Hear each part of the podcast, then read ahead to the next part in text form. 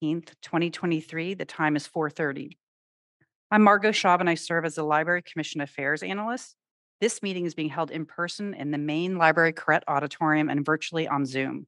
Members of the public can observe the meeting using the Zoom system by following the link in the library's event calendar or by calling 1-669-444-9171 and entering the meeting webinar number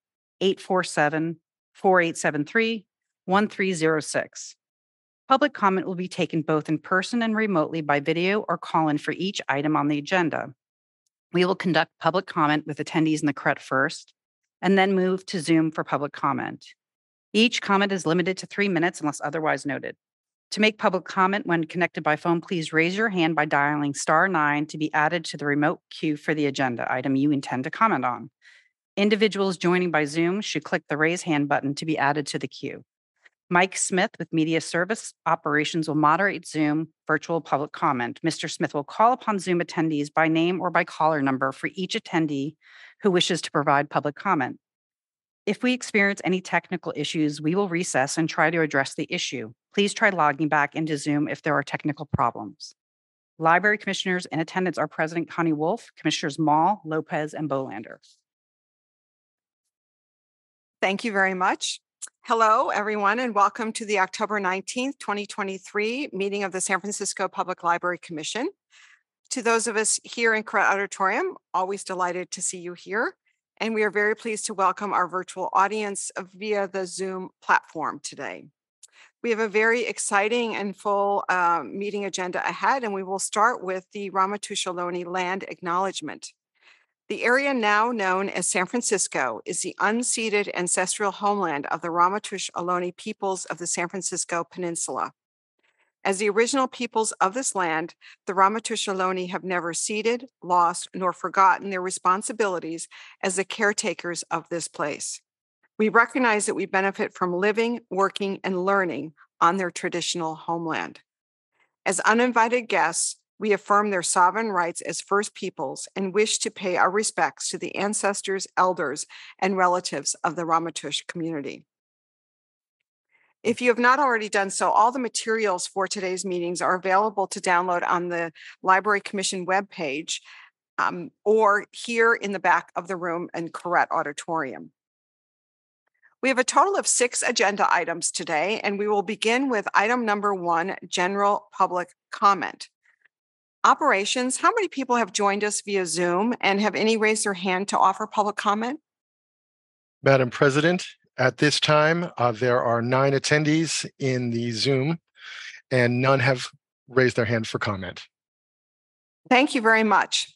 We will start with public comment, general public comment from members of the public present here in Koret, and then we will move to those participating via Zoom. Um, at this time, members may uh, of the public may address the commission on items of interest to the public that are within the subject matter jurisdiction of the commission. Um, just to remind you to remind you that the public has opportunity to address the commission on today's agenda items when that item is called. So general public comment is now open here in Koret Auditorium.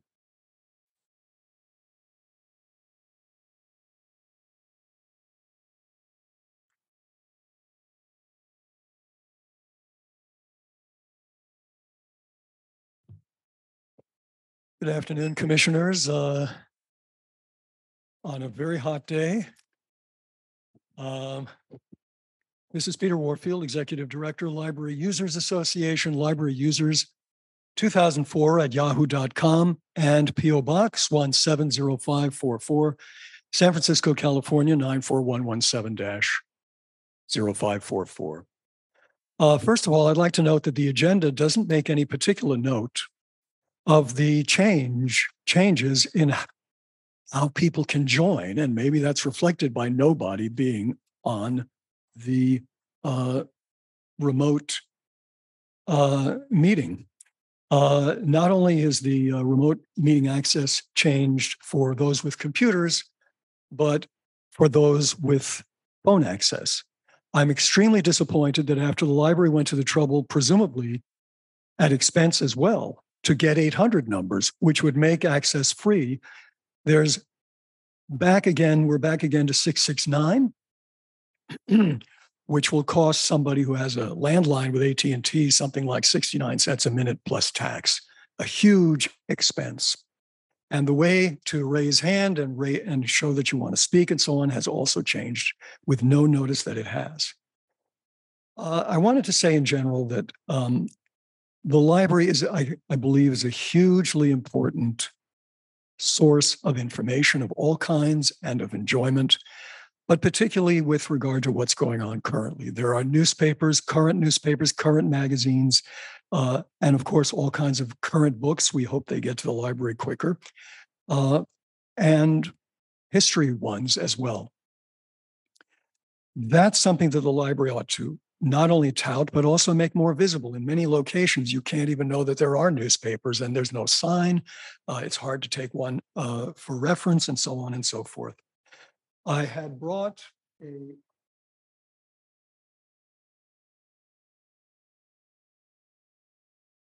It's the second anniversary of my discussion of Frances Haugen's testimony before the Senate about the toxicity of Facebook and other social media sites. Uh, Facebook, she said, values profits over safety. And now it's gotten pretty bad as well. The Sunday New York Times, October 15, has a headline Online Deceits Make the Truth a War Casualty. And it talks about how much misinformation and disinformation is going around about the war between Israel and Hamas, and goes on to say that it actually is causing a doubting of the more reliable sources. And the unique difference is that the Times can be sued for libel if they make errors, but X and Twitter cannot. Thank you very much. Is there any other further public comment, general public comment on this agenda item? Seeing that there's no further public comment here in Koret Auditorium, we will now move to um, those participating via Zoom. For members of the public on Zoom who would like to make public comment, please press star nine to line up to speak or press the raise hand button. Operations, um, if there are any commenters in the queue, could you please begin to put them through? Madam President, there is one caller in the queue. I will put them through now. Caller Carrie, your three minutes begin when you start speaking. Great, thank you. I hope that my unmute button worked correctly. My name is Carrie Blanding. I am the new interim executive director of the Friends of the San Francisco Public Library. I'm sorry that I'm not able to be present in person tonight, but I do hope to join you in the future. And I wanted to just stop in, at least virtually, during this public comment time to briefly introduce myself and express how excited I am to be working in support of your wonderful library system. As I said, I am the new interim executive director at the Friends of the San Francisco Public Library. I'm a professional transition consultant specializing in this type of role, and as such, I will not be a candidate for the long term position. While I'm only here temporarily, I do have a strong personal connection to libraries. My grandmother was a librarian. My mother volunteers at her local library, and I volunteer at a local school library. Um, I just started a few weeks ago with the Friends of the San Francisco Public Library. And so far, I have had the pleasure to meet your city librarian, Michael Lambert, and many of the members of his wonderful team. I just wanted to say how thrilled I am to be working with you all and that I look forward to seeing you all in person at the next meeting and continuing to support the outstanding work that you do. That's all.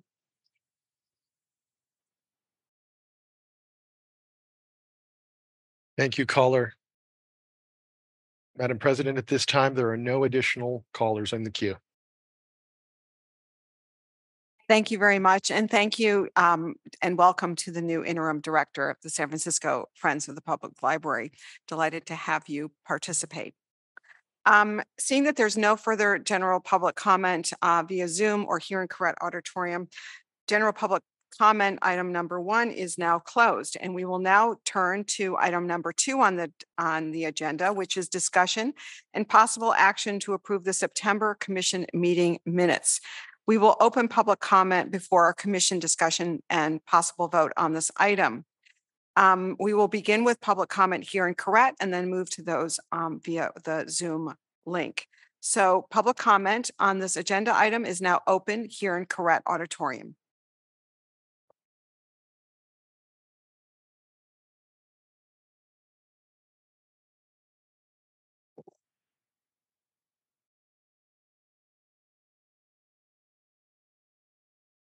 Peter Warfield again, Executive Director, Library Users Association, Library Users 2004 at yahoo.com and PO Box 170544, San Francisco, California, 94117-0544.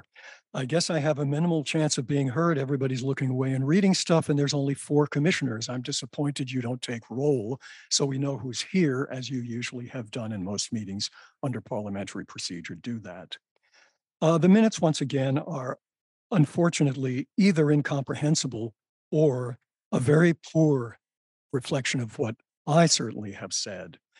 In general, I've talked about the dangers of uh, social media, which the library not only is ignoring, but the library appears to be recruiting uh, in much of its literature. It has icons everywhere for the majors, Facebook, Twitter, now X, Instagram, and so on.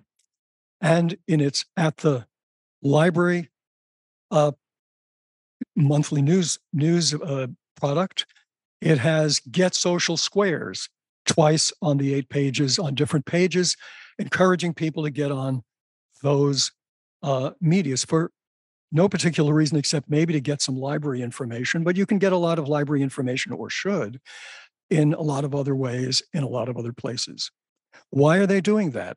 Is this a paid ad? Is this a political ad? What is the reason for this unexplained, repetitive, ongoing recruitment to social media? And for that matter, in general, computerized everything like ebooks, e audiobooks, and so on in general. But the dangers are particularly uh, acute in my last public comment, I pointed that out again. Uh, I didn't say it was dangerous as though it could bite you physically, uh, dangerous, especially to kids. I, I said not only what the issue was, but who said so. I said that it's as though you're recruiting for this. And I said that it was the Surgeon General who has issued several reports about the dangers of social media, especially to kids. It's not my opinion alone. It's the Surgeon General who has issued official reports at least twice. And those specifically mention social media like Facebook, Twitter, now X, and others. And that's left out from this very abbreviated and unclear comment that makes it sound like I'm making wild accusations of dangers of unspecified sorts. And we now have people even saying that the internet is in, in read the Sunday New York Times of October 15 front page article. Thank you. Thank you very much. Any further public comment here in Koret Auditorium on agenda item number two?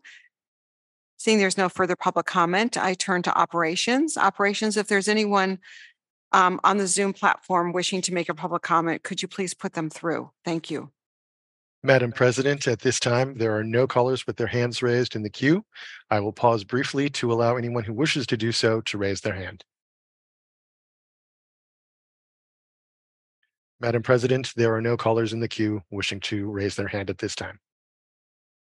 Thank you very much, Operations. Hearing that there's no further public comment, public comment is now closed on this item. Uh, we now turn to commission discussion and action on the September 2023 meeting minutes. Um, do we have a motion from a commissioner? Um, we have a motion from Commissioner Mall. Do we have a second? I second.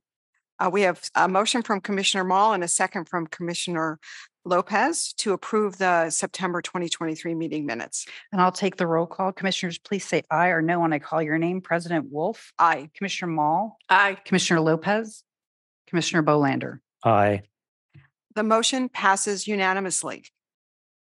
Um, we now turn to item number three, which is going to be really fabulous, I'm sure, which is the strategic planning update. And we're looking forward to a very robust presentation and discussion. Um, I want to um, turn it over to City Librarian Lambert and the library staff for this presentation. Thank you. Thank you, President Wolf, and good evening, Commissioners. Library staff appreciates this opportunity to bring you an update on our strategic planning initiative.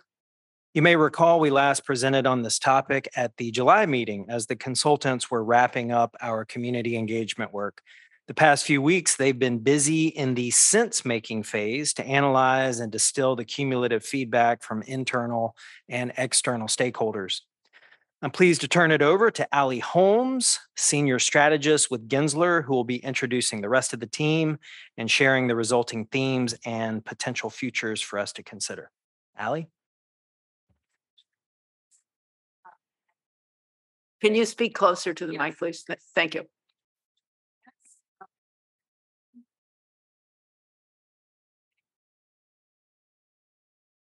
here lo- based here in San Francisco. I have a few people with me. I have Margaret Sullivan of Margaret Sullivan Studios um, working alongside myself to lead the strategy on the project.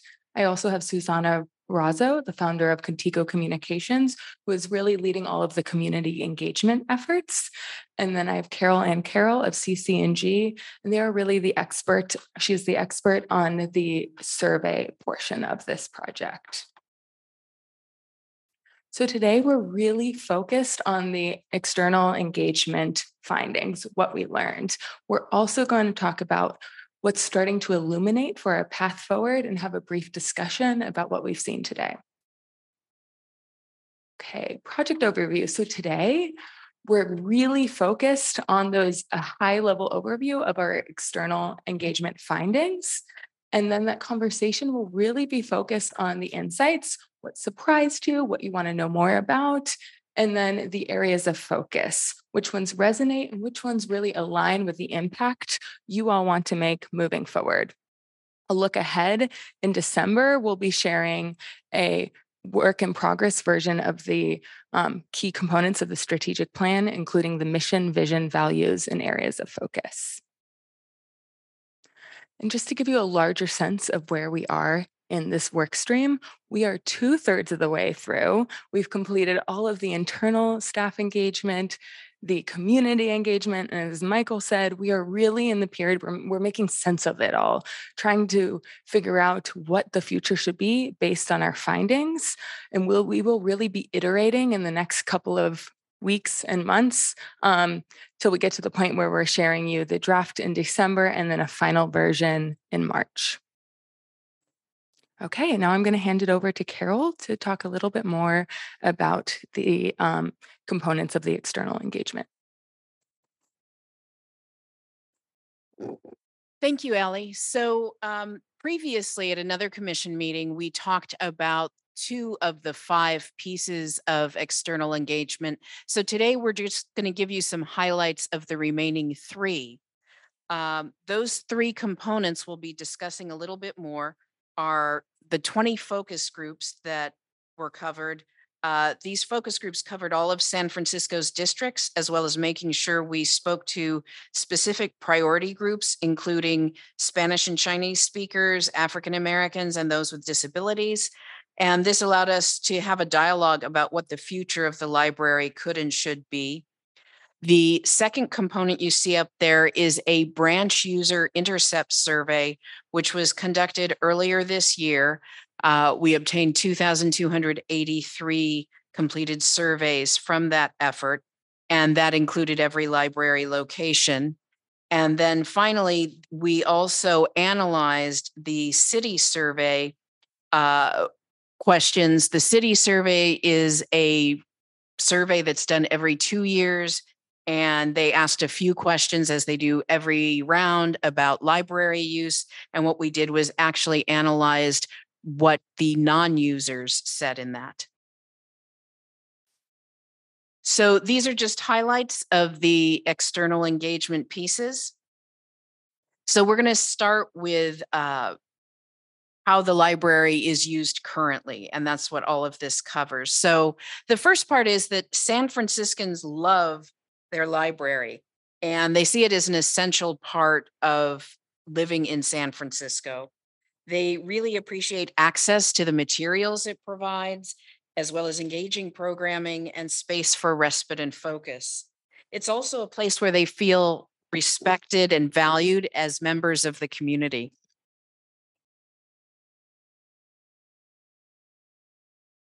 And one core question that came into this project is how accessible the library is. So, when it comes to physical access, The answer is that 76% of San Franciscans live within a 15 minute walk of a location. And the 15 minute walk is marked by the gray outline that you see there on the slide. We also looked at whether those with the most urgency or need have access. And this was determined by looking at things like limited English proficiency, limited internet access, as well as distance from job and recreational centers. So on this map, those that live in the darker shaded areas are considered most urgent. And many of these darker areas tend to be neighborhoods with a high level of diversity. When it comes to access, however, it's not just about having a library nearby. A few obstacles can get in the way of library use. Um, when it comes to accessing the services themselves, people also spoke to talking, uh, spoke about website and digital services being challenging to navigate, or a service or a program at the library not being available in their language. We also heard about the importance of cultural competence, where sometimes it's actually more important that someone understands the culture you're coming from rather than being able to speak your particular primary language perfectly. And as I mentioned, we also learned about people who don't use the library through the analysis of the city survey. Uh, the city survey basis for the data included a short series of questions related to the library use, including a question on why residents don't use the library if they said they didn't. And those non users fell primarily into three areas. The first group were those who were interested in library services, but kind of concerned about cleanliness, safety, or time issues. This was considered those who could be brought into the area by addressing those challenges. The second group lacked awareness of everything the library offers. It thinks of these as those who think it's only books, and we may be able to bring them into the library by better communicating what the library has to offer. The third group has a sense of what the library provides, but doesn't feel they have a need for those services. And this would be the most challenging group of non users to convert and would require significantly evolving the role of the library in people's lives. I'm going to pass off now the presentation to Margaret to talk about what residents want from their library in the future. So I get to talk about the future and how the role can evolve um, to serve our community members most impactfully. So, the number one thing we heard is that the library should be a place for building and strengthening relationships and community gathering. The toll the pandemic has taken on our meaningful social connections spans all, ethnic- all, ethnicities, races, ages, and stages of life. The community has confidence that SFPL can help the city heal by bringing folks together in joyful and meaningful ways. And if you look at the community's responses, including 36% are requesting a dedicated cafe space, this reinforces that people want places to gather, to play in the game room, and enjoy shared social, learning, and cultural experiences. So, what might this look like? One, it might look like reimagining and renovating spaces to foster gathering and social experiences. Two, it provides opportunities for increased community engagement. And three, it creates opportunities for dedicated programming to create meaningful civic dialogue to foster a healthy democracy. So, next, the library should help people connect to and navigate the wide range of resources available within the library itself, but also from city agencies and from the plethora of community based organizations in San Francisco. So, this is something that the library already does today, as you can see from the quote. But there is a strong desire by community members to deepen this capability, as well as think about distributing these resources more broadly system wide and not just at Main. So, all community members see the library as a welcome center, especially new immigrants, and as a gateway and a connector to possibilities. So, with such a vast amount of resources in the city and in the library, folks need help navigating and connecting to the ones that are meaningful to them. So, one more takeaway um, that I think is important that we think is important to note is that the community does not see that the library needs to be a direct social service provider, yet they know it is essential to partner with community agencies to connect folks to those essential and critical social services. So, one thing that I enjoyed in listening to the community engagement was that San Francisco, you all know this, San Francisco is a city of altruists. So, even folks who didn't need specific library services want them for their community members, for their neighbors, and for their friends. And they want folks to know how to get access to them. So, what this could look like in the future is that the library can be an official referrer um, to customize resources for community members, catalog the vast resources available in the city, and work more collectively and intentionally with partners to distrib- distribute those resources effectively and efficiently. I'm going to pass it to Susanna.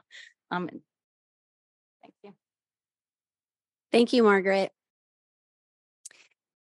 Something else we heard from folks in our focus groups is um, what a deep appreciation for what the library does. Um, and we heard that because people said, you know, the city's expensive to live in. We all know that. We live here, we feel it every day. Um, and there are a lot of San Franciscans who feel it really acutely. And so they wanted to have access to a lot of the things that other people get to access in San Francisco. They want to have access to art galleries. You know, they want to experience the arts they want music and film studios and i when they say music what was interesting is some people were actually talking about not not just you know albums but they were talking about having access to instruments through some sort of a lending library so their kids could test an instrument out um, before they decide whether to maybe perhaps make an investment you know our uh, music education for um, the family. And we all know going to the movies is really expensive. Um, i was thinking about this you know i think a family of three if you're buying a popcorn you're probably not getting out of there for less than $50 these days and so they want a place where they can go watch movies and be again in that social environment that margaret was talking about um, and some people spoke to the possibility of a community kitchen. And we know a lot of SR, the SROs and a lot of apartments don't have full kitchens. I mean, these are some of the things that people spoke to. There was really a range of things, tool lending library, um, you know, access to even Lego sets, puzzles, games that p- families can take home and play for a while. And then when the kids get bored, you can return them. All of these things um, I think fell fell into this category. And then when we looked a little bit deeper um, into some of those experiences, um, people also, um, yeah, no, you can go to the next slide, please. people love San, you know, something about San Francisco, you know, those of us who are from here, live here, you know, we love cultural diversity. I mean, we really see it as one of the the you know the things that appeal to us the most that attract people to San Francisco and they want to see it magnified. And people talked about not just having their cultures magnified during Cultural Heritage Month because you know, it feels a little bit like tokenism to just celebrate folks just one month of the year. They if they're a part of the community, they want to see themselves reflected in that branch every day, whether it's the art displays, the collections, and in the staff. They also want to see themselves reflected in the staff. They want language access. And even more than that, they want cultural competency reflected in the staff because that's really key to the access issue. They feel like having people there to provide the service the library offers who's from their culture is going to help to to mitigate i think a lot of the access issues that happen when when um, folks have cultural um, differences as well as language access issues so they want to they want to um, see all of that um, addressed at the library.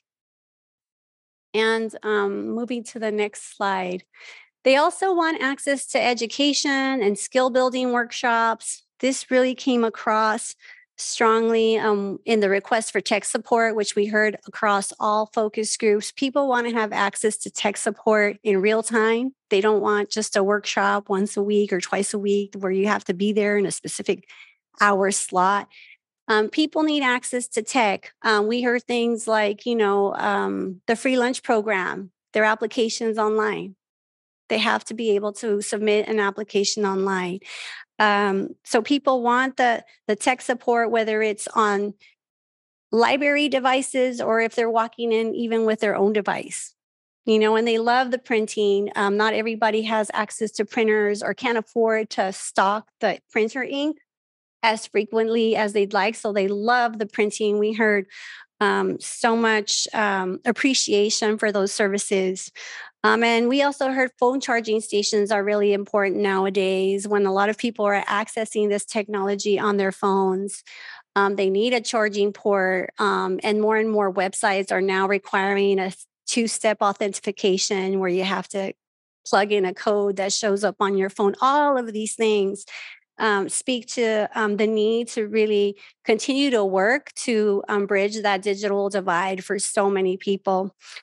Um, and for the disability community, I just wanted to note that the tech, the the access and support for tech is also something that was spoken to um, in the disability community for the reasons I just mentioned, and for others as well. And um, the other things they wanted, um, um, the whole family, they want homework support. Um, folks want homework support for their kids, um, especially grandparents, uh, immigrants, who are going to have additional barriers to supporting their children with their homework. Um, and we and parenting support as well. We heard a strong um, ask for parenting support as well as workforce development for all ages. Um, we heard this from seniors who are are having to think about how to find some sort of part-time work or work to supplement their income and then of course they wanted those opportunities for youth and so really thinking about workforce development at every stage of a person's life yeah. and i'm going to hand it over to Allie. yes one thing i just want to add that falls within um, this territory is also literacy support is a key component of this role that is all about skill building and education Okay, so we just heard a lot of great insights. I will admit at a high level, but a lot of things that the library can do moving forward. So I assume you have a bunch of questions. How do all these learnings get incorporated into the plan? What's the structure we're going to use to really um, communicate what our path forward is? So let's get into that. I want to break down the anatomy of a strategic plan there are many components, including mission, vision, values, our areas of focus, foundational imperatives, and the insights and context work that supports all of that. Today, we're really focused on the areas of focus and the foundational imperatives. The areas of focus is a role that the community wants SFPL to play in the future, what we promise to provide, where the foundational imperatives are the key actions necessary to realize that area of focus. So let's get into the areas of focus. Margaret's going to talk a little more, please. Thank you. So we are thrilled to share the development of these areas of focus that define the role of the library in the future in alignment with current strengths, the visioning work, but even more critically, informed and strengthened by the community's inputs. When we met last time, we shared potential futures, which allowed us to explore what the future could look like based on what we learned from leadership and staff. Now we present the areas of focus which build on the potential futures, but have evolved to incorporate community feedback. The work also incorporates your guidance as commissioners. Evolutions include one, the living laboratory has been integrated into the operational future vision. The radical equalizer role, which had represented resiliency, will underpin the work and be a critical component in the mission and vision development. Areas of focus. That when we met the last time, about the pinch. Yeah, I just I'm I'm relaying what has changed since the last time we met. Yeah, yeah.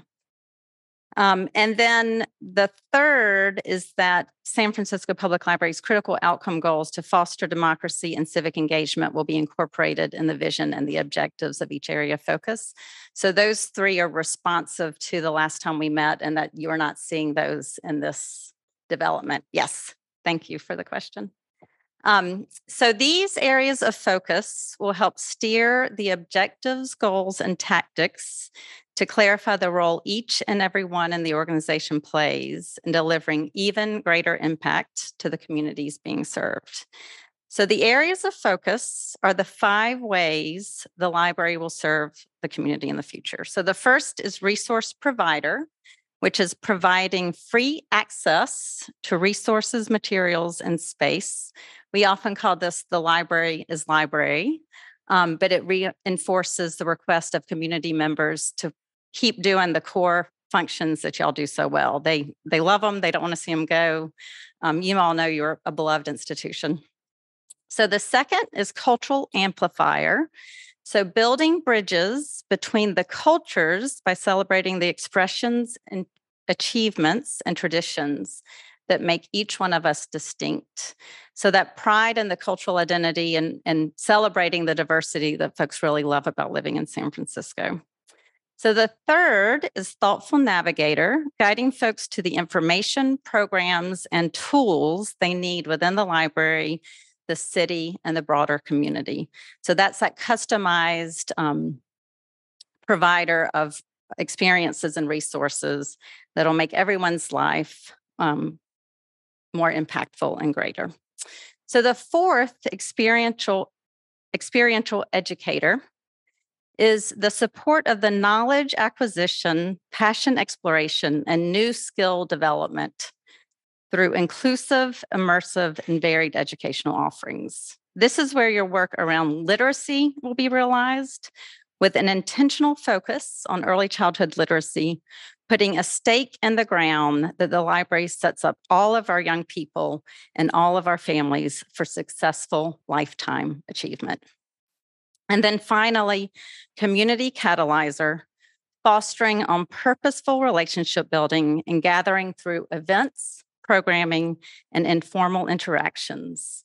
This is the sense of belonging and connection that strengthens the social fabric and strengthens democracy. So I have been asked to provide an example of how other libraries might um, have have implemented some of these potential futures um, with similar areas of focus. I do not want to suggest that San Francisco Public Library is like any other library, um, but I think you know I wanted to go back to an example of when a library launched their strategic work initially, and really we're also transforming their strategies to be bold, aspirational, and community centered. Um, so I go back 15 years ago to Richland Library, and they had just released their strategic work, and they wanted to both increase usage of their digital resources because um, they found out during their strategic planning community engagement work that folks weren't aware of many of their great services um, and they also wanted to build the capacity and confidence of staff to really be in the community and hear those feedback loops firsthand. So they got a cross functional team together um, to learn how to download all of their digital resources. And they just set them free in the community bars, restaurants, parks. And these folks really learned to communicate with folks. They were shoulder by shoulder on tablets and iPhones, downloading Kanopy, LinkedIn Learning, um, and not only did they learn um, that they were so valuable to these folks in the community when they were meeting them where they were, they also learned that their website was clunky and they needed to rejigger it. But they also, more importantly, built the confidence to hear that constructive criticism from community, community members that impacted all of their work and laid the foundation for community feedback loops. Um, so with that, I have many more examples if you want to for Q&A, but I'm going to hand it back to Allie. Okay. So, to realize these areas of focus that we just shared with you, we need a really strong foundation.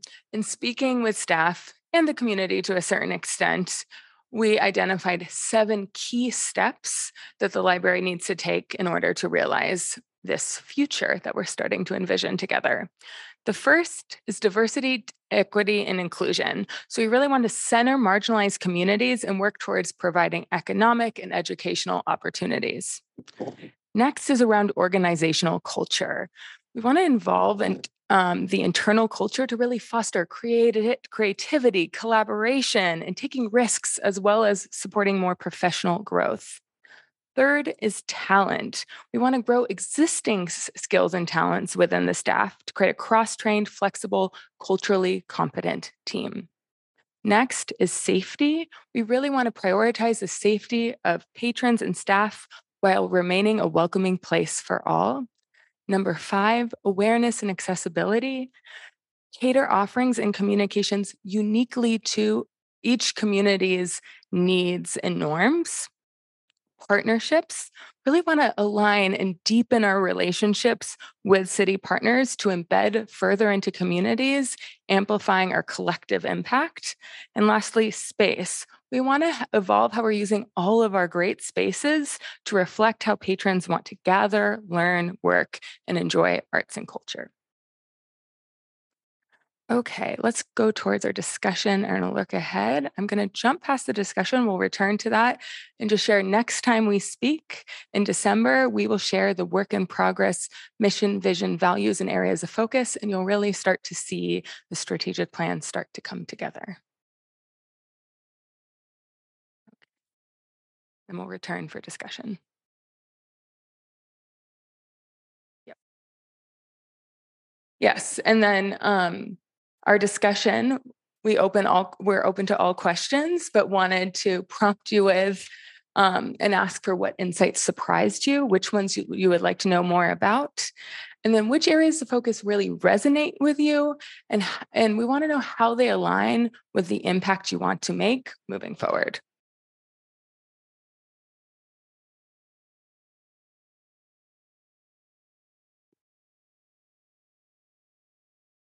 Thank you very much for that very robust and much more detailed um, presentation. Really appreciated the the the the the, leap that's happened since the last presentation. So thank you.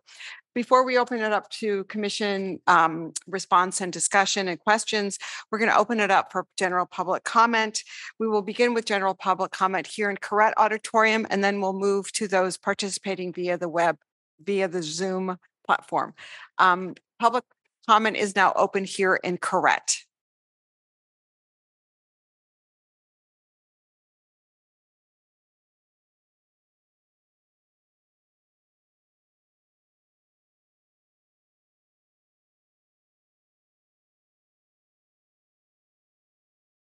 Peter Warfield, Executive Director, Library Users Association, Library Users 2004 at yahoo.com and PO Box 17 0544 San Francisco, California, 94117 0544.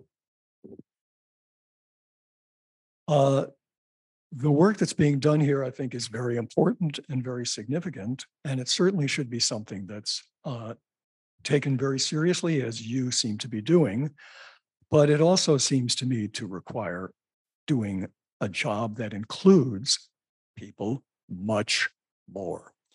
If I look at page 14, who you have listened to in this group, pretty much these are all controlled circumstances that you have set the criteria, for example, with the questionnaire.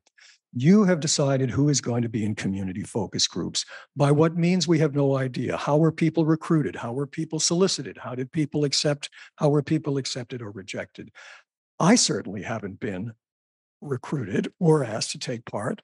I do recall taking part in a focus group for the um, post occupancy evaluation of this building. And Regina Minudri, in fact, invited me, as I recall, and I participated. Some of the things I said were in the report. Um, there's no such thing here. You want a public process, you talk about democracy. Where is the open call for people to say what they want in a library? Not ones that you've selected by means that we don't see. The Night of Ideas, as an example, that was almost exclusively accessible to people who had easy access to computers, who had an email address, who could get a ticket, who could come to that building at that time. I can tell you much more about the failures of the publicity for that, but it led to a very restricted group of people who were even able to know about it and to get in. Where is the public call? Where are the public meetings? In other branch, for example, projects, you had meetings at every library. Not so here. Where are the library users that walk in that don't have access to email or internet or do but don't get solicited? We have no idea. And where is the where is books? I see statistics here showing uh, about page 16, a hub for the community, ebooks and audiobooks. Well, there's no mention of print books or of newspapers or magazines. No mention at all. This is totally debookification of the library. There are many needs in the city, but the library can't meet all of them. It has to be a library first. Thank you. Uh, thank you very much. Uh, further public comment?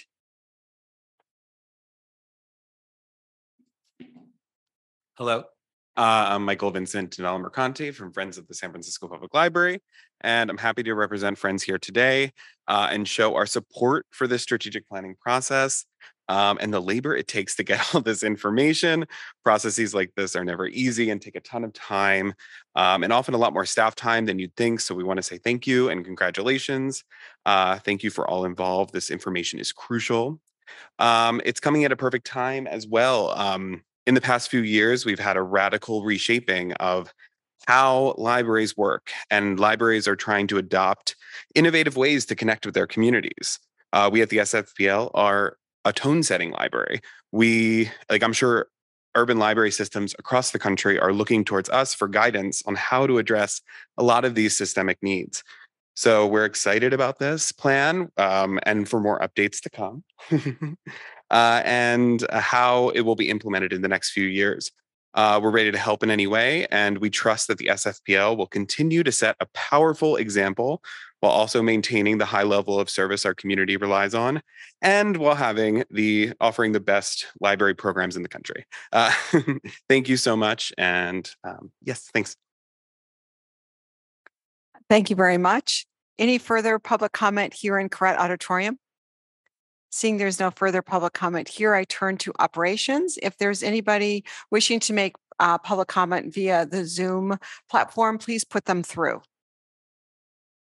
Madam President, at this time, there are no callers in the queue wishing to make comment. I will pause briefly to allow them to raise their hands. Madam President, there are no callers who wish to make comment at this time.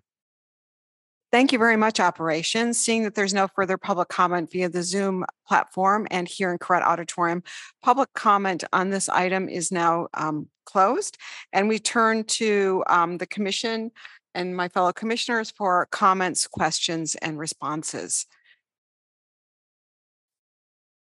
Okay. Okay, Commissioner Mall. Um, thank you for um, expecting me to go first.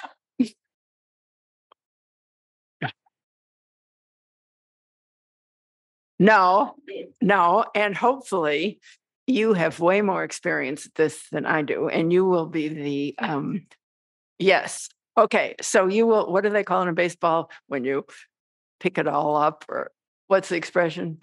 Yeah. Yeah. Okay. So um I have a few questions. Number one, um, I am surprised that Library Users Association was not included in one of your focus groups. Um, and I imagine that you did put all kinds of notices or um, requests for people to come to your focus groups, both online and in paper on a bulletin board. Am I correct? Yes.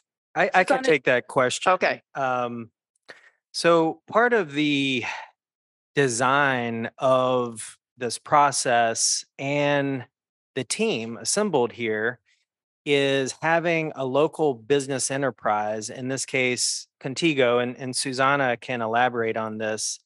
Um, you know, this local business enterprise is embedded in our community. They have a wealth of experience with community engagement. They know who are the representative leaders in the community. So, um, focus groups by design, at their best, are you know targeted in nature, and um, you you really identify different segments of the community and who are the representative leaders for those respective segments of the community. So our focus groups were largely uh, invitation only uh, by design. And uh, as your city librarian, as the department head, I did help curate some of the uh, folks that who were identified to participate in those focus groups. But I'll, I'll pause there and and let Susanna elaborate Yeah. a little bit more. Then Let how me- did, how did you find the people who are non-users? How'd Well, you the- find that segment? Well, that that uh, Carol can speak to. Those were um, specifically um, they That that, was was, part of the survey. survey work and the city survey. Um, but as far as focus groups, we did put out actually. A, a, we worked with a long list of CBOs that we informed about our process. We sent them flyers. Anyone could actually contact us with in, who were interested in participating in focus groups. Um, we had flyers at the libraries and we even went out to libraries directly. Like I do remember actually recruiting one elderly gentleman who could not use a computer but wanted to register. He did have a phone and um, you know, I sat there and I registered him. Um, he told me he wasn't tech savvy, that I shouldn't send him the calendar invite, which I offered. We made um, telephone calls to people who signed up just to remind them of when these were happening. And he did show up and participated in our focus group um, for elders at Booker T Community Center. Good. Which brings me to the point that we're partnering with organizations who are serving the diversity that we have reflected here in the city. And actually, our focus group participants reflected the demographics of the city.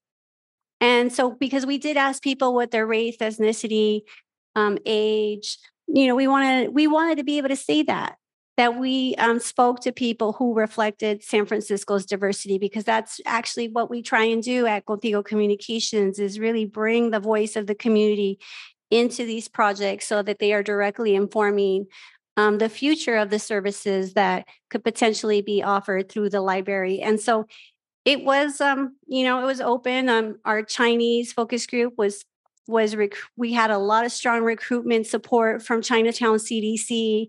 Uh, for the Spanish focus group, we, you know, I had staff go out and hang out at the Mission Branch Library and try and do a little bit of recruitment in person so that we had a combination of both. Okay, you could see the flyer. If you're technology, you know, tech savvy, you can, you know, get yourself to us. But we also did some in person outreach and we had a long list of CBOs that were sent the flyers for the focus groups.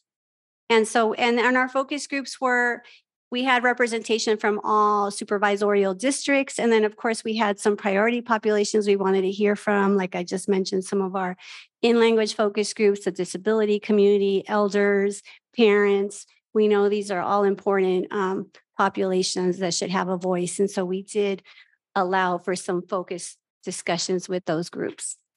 Thank you. You're welcome. Um, okay, well, I can check that off my concerns. Um, one of the things when I um, sat in on the staff, the day the staff was discussing this, is just about everybody, at least the women, I should say, at my table, the staff said that one of their um, primary concerns about the library, which is through no fault of anyone in this room, was safety. And on your, I'm looking at on your futures thing or whatever, that was sort of not, that was farther down the list. It was diversity. Yeah, it was number four, which I was sort of surprised to see. I would say right now, the order of the foundational imperatives does not reflect the relative importance. They are all critical things. Safety is very, very important. Well, I, I'm just thinking in this city at this time. Yeah. Um, I hope that you do put these in order based on your findings. And I would hope that safety would be right up there because, okay. Um, the other thing is, I had a question. Um, are there right now plug-in opportunities for people to juice up their devices? Not as many as there should be. Uh, as you know, the branch library improvement program renovated 16 branches, built new, eight new libraries from 05 to 2014. But it was a different time, a Right. different sensibility. Right. And so space has now been identified as one of our foundational imperatives. So um, coming out of the strategic planning process, we're going to go right into facilities master planning and start thinking about what kinds of capital investments we need to do to make our libraries more responsive to what the needs of the community are. That's great, but this is not part of this, this plan right now. Um, well, I mean, to the extent we can make some quick modifications and enhancements, maybe procure some equipment, uh, you know, that will be part of the implementation of the strategic plan. But we know there's macro issues with our facilities that are going to have to be addressed in a, in a much bigger way. just incidentally, um, I was dropped off early tonight and I walked into the library, I had an hour. And I had a tough time finding a comfortable place to sit. I thought, this is a library, you know, and this beautiful atrium with no place to sit, just saying as an aside. Um, but in my extra hour, I was very happy to see uh, an attendant in the ladies' room, which I had not seen before. Okay, getting back to this. Um, it seems to me that one of the things that people said they wanted was programs and cultural opportunities. Mm-hmm. And I, I mean, I, I just don't know what people want. I think that's the best thing that SFPL does. I, I really, I don't understand that, where that comes from. Well, I, I believe it's feedback that is affirming and validating of some of the work that we're doing, but um, there's always room for improvement. And as we saw with the city survey data, uh, there's a lot of people that just aren't aware of the depth and breadth of the the programming. And I'll, I'll yield to the consultants if they want to elaborate more on that. Um, yes, I would say that really communicated an awareness issue, um, reinforces what is already being done. And it really highlights that we need to be more targeted and who is getting what messages so that the right people are getting exposure to the programs that are targeted to them, whether that be reflecting their own culture or helping them understand the cultures of others. Or getting a job or, Or all- getting a job, all yeah. the things that we offer. Yeah. So it's maybe the trees falling in the forest and there's no one there to hear it. A little bit, yeah. It's definitely about getting the right messages to the right people. Okay, I'm done for the moment. Jory, you're the, The, the op, clean op- up committee is for the Yes. moment. um, so anyway, um, Commissioner Lopez, Commissioner Bolander? Commissioner Lopez. I think I'm going to be. Um, first of all, thank you. This has been um, a very um, a revelation in, in many ways. I think that um, to your question, some things are of a surprise and some others were not. Um, one of the things that you mentioned, which it's, eh, you know, it's, it's one of the questions that I have. It's just, you know, uh, there's an array of wants and needs, and and some of them, you know, um, is it the library's responsibility to provide? Probably yes, probably not, and and that's something that we can assess. Um, because it, one of the comments you made was that people want social services, but the library not to become a social services agency which kind of contradicts, but I see the need and, and, and that's an issue in the city of San Francisco because resources are available. One, people don't know about them, or two, um, it's hard to get to them. So it, it was something really that stood out uh, out of the presentation. I really appreciate the the effort to really try to reach out as to many people as possible, especially the special interests and the language. Um, oftentimes, those communities get left out, and and then it doesn't have the same powerful uh, result as your uh, report. Um, I, I do have a lot of questions, but I think I will ask them later because um, I think it's just trying to get all the info sucked in.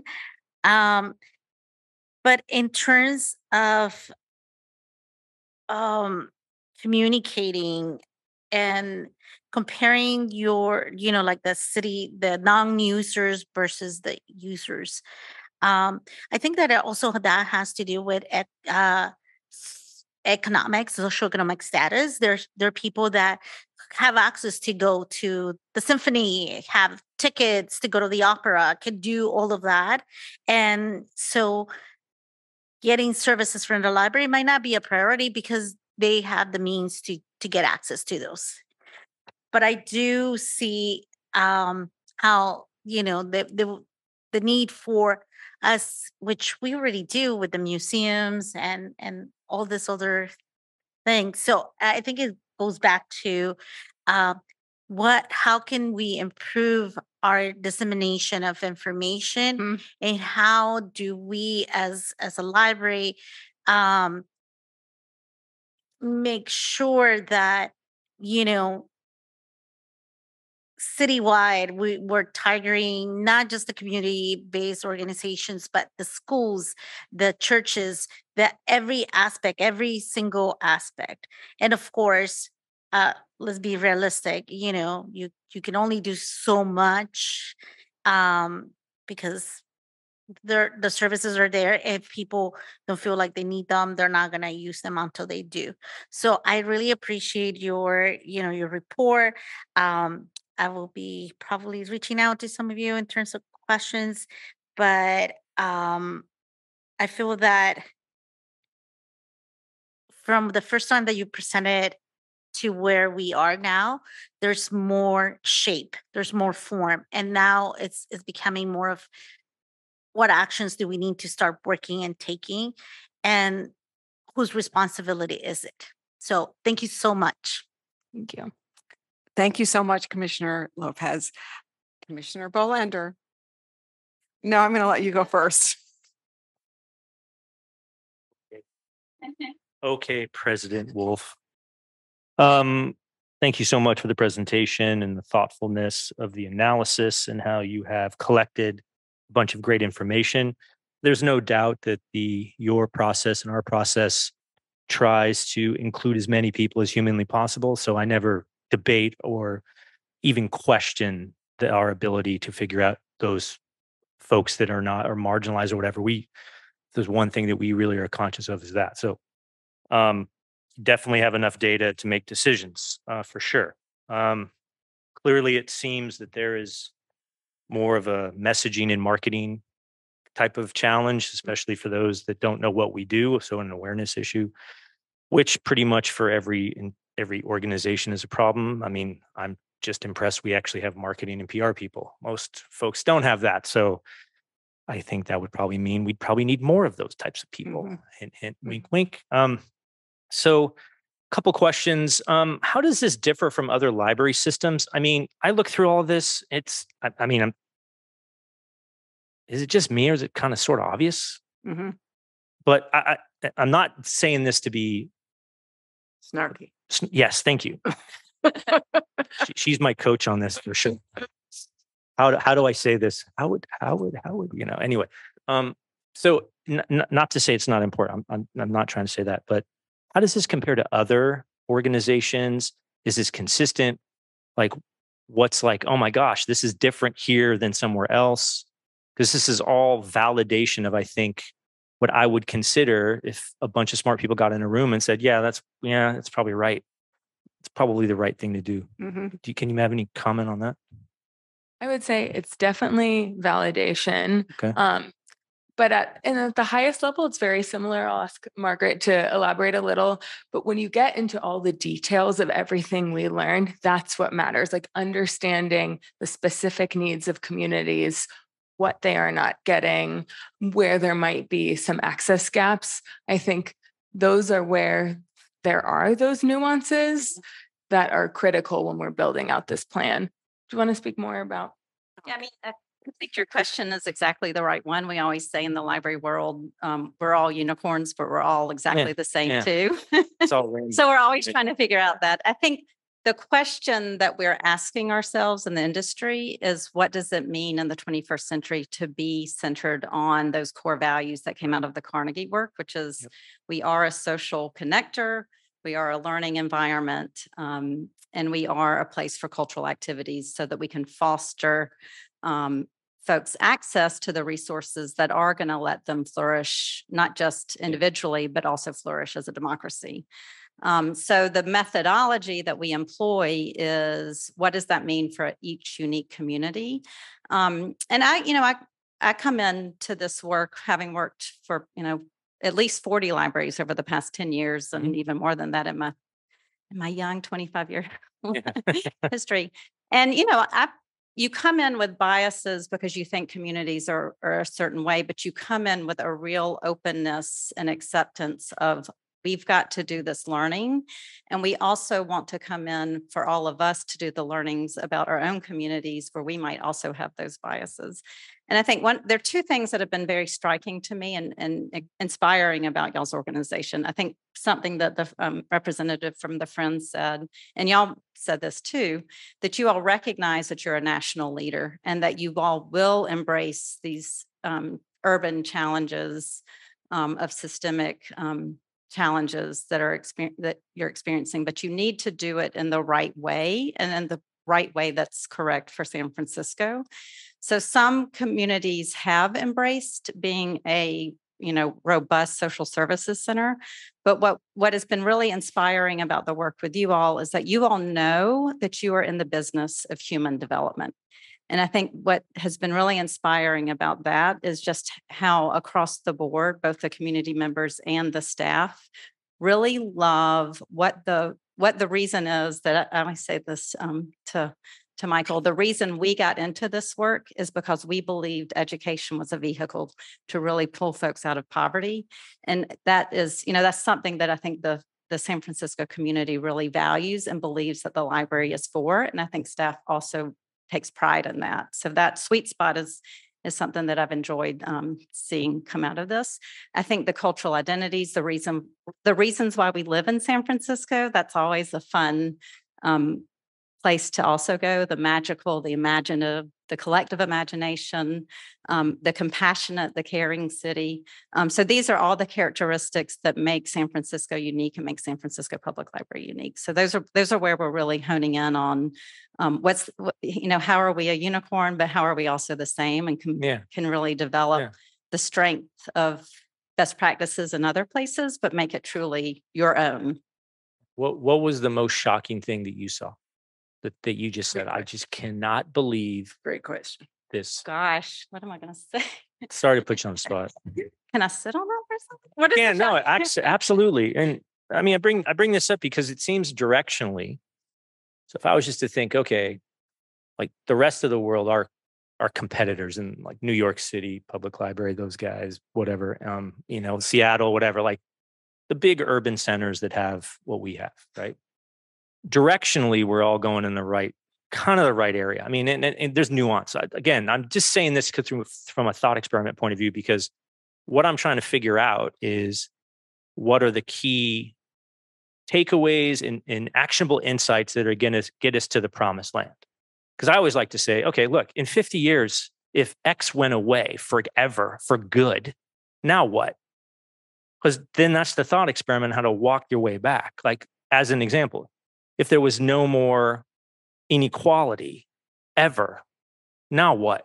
right? Like, and and that to me is strategy, right? Again, I have a different view of it, but I'm just trying to think directionally. It seems like we're in the right spot. These surveys and the analysis validates that overall, the promised land's going this way. We want to be all these things. That's great. The rest of the kind of country in the world sort of figures out, okay, we're sort of there too, especially in the urban setting.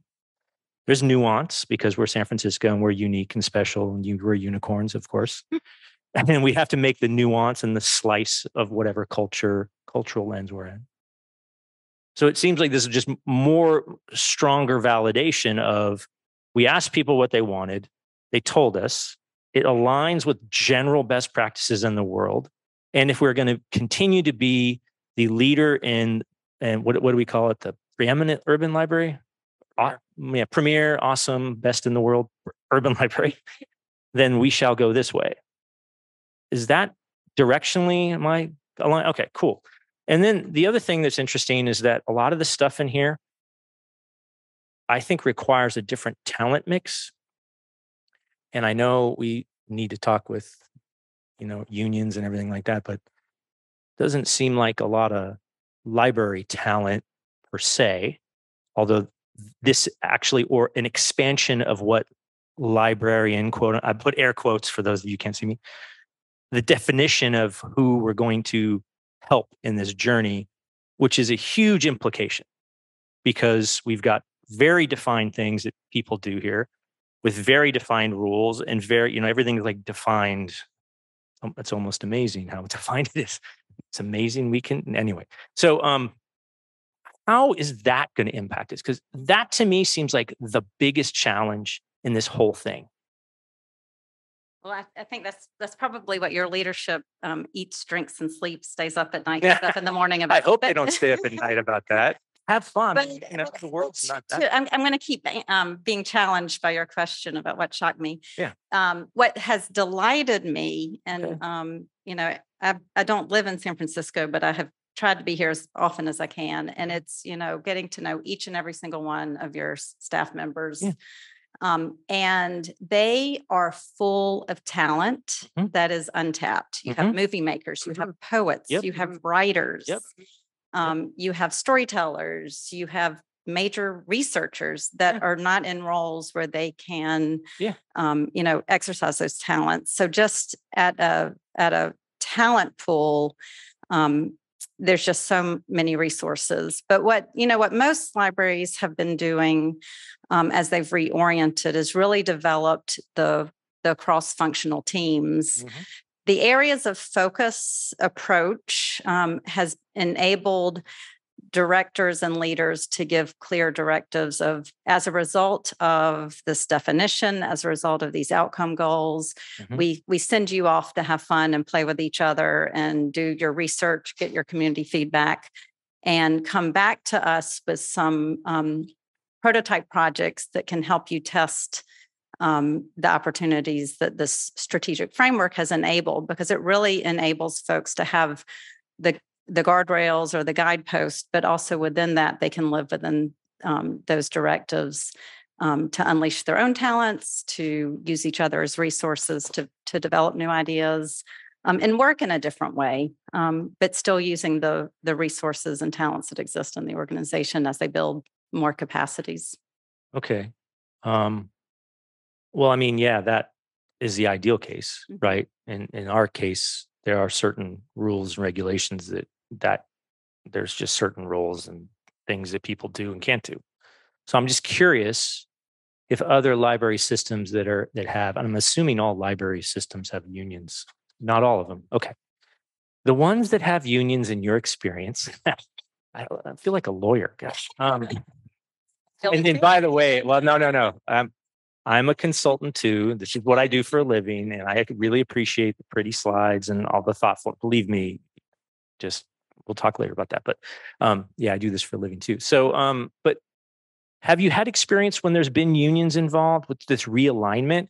Because it seems to me, given my limited knowledge of this, so don't go throw darts at me, that the challenge will be alignment of these new roles and responsibilities and how you know compensation and all the things that you list that uh, you know it's important that we get right and the vision this new vision right has to there has to be internal alignment. Without internal alignment none of this stuff works. I mean you know this right? It's like it's like oh this great strategy but no one cares no one no one wants to get behind it. It just dies on the vine right? So the tactics of course the tactical implementation has to be there. So i'm just if in your experience if you have any if you don't that's fine. We'll have to figure this out. That's what i want to learn more about. How do you align labor, our talent pool, our management, the communities, desires, needs that, that have been validated? I mean, you know, we spent what? We're going to spend upwards of a million dollars or more on this whole process.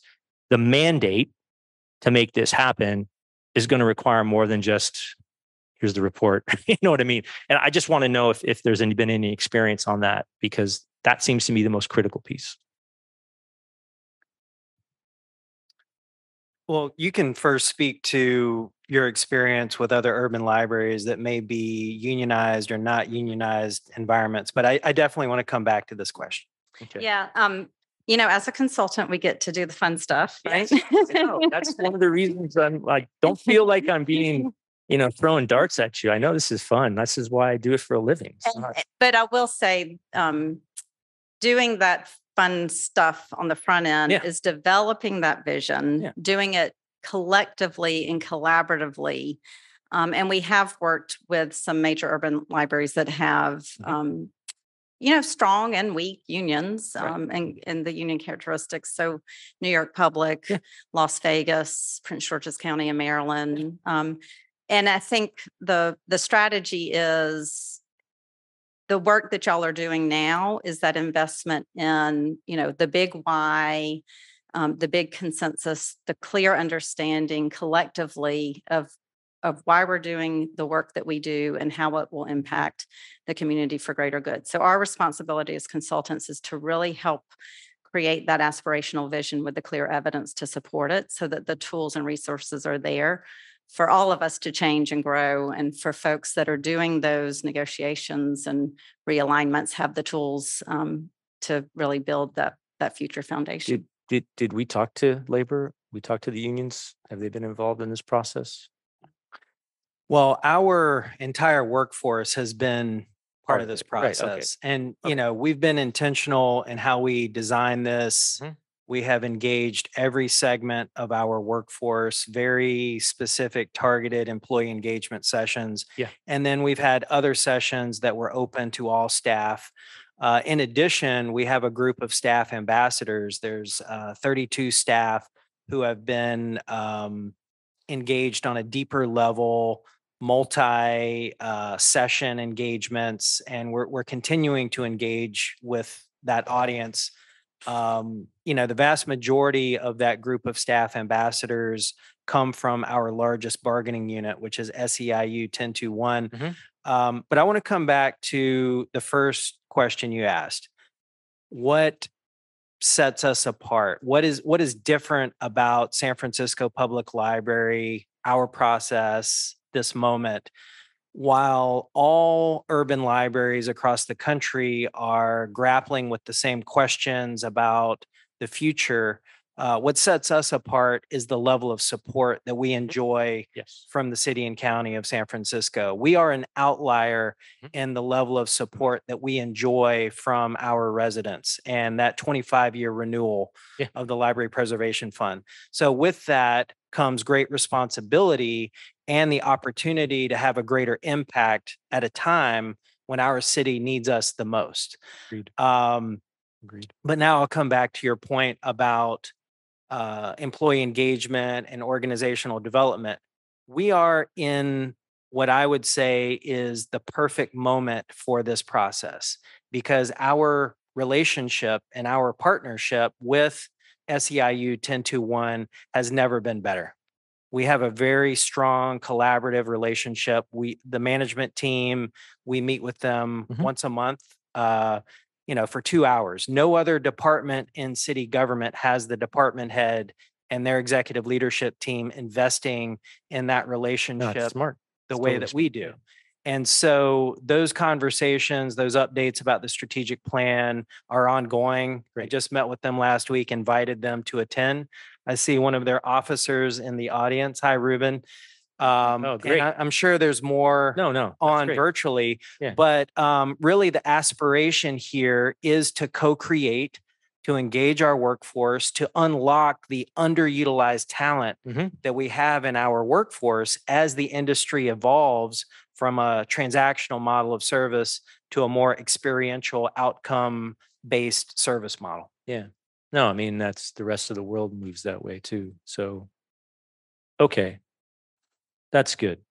That's good. The, the, the biggest barrier is going to be internal alignment to this plan. It's just hands down. I've seen this so many times. So, I mean, you guys know this, right? It's my the bane of my existence is trying to get people to actually understand the strategy and align them to it. So, I'm glad that we are working hand in hand with our partnership partners in the union and the staff and the rest of the, of the world. And again, I appreciate the thoughtfulness, the thoroughness. I think you're you did everything you could. I mean, with infinite money, you can do infinitely more, but we don't have infinite money, so we do what we can. So thank you so much, and I apologize if it was a little more adversarial, but I respect I respect the I respect the effort. Thank you. Um, thank you very much, Commissioner Bolander. Um, um, so I'm going to take a different turn. I'm not as enthusiastic about where we are right now. I'm a little disappointed, actually. Um, the what San Francisco Public Library is known for over its history is being bold, being aspirational, forward thinking, being a leader in the community and a leader nationally. And I'm not seeing that in the documents. I have to say, the areas of focus, it took me like five times reading it to actually understand what you're trying to say. Um, you have all talked about the importance of literacy. The word literacy appears once in your document, doesn't appear anywhere here.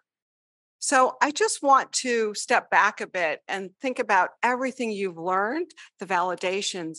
How do we raise the bar here?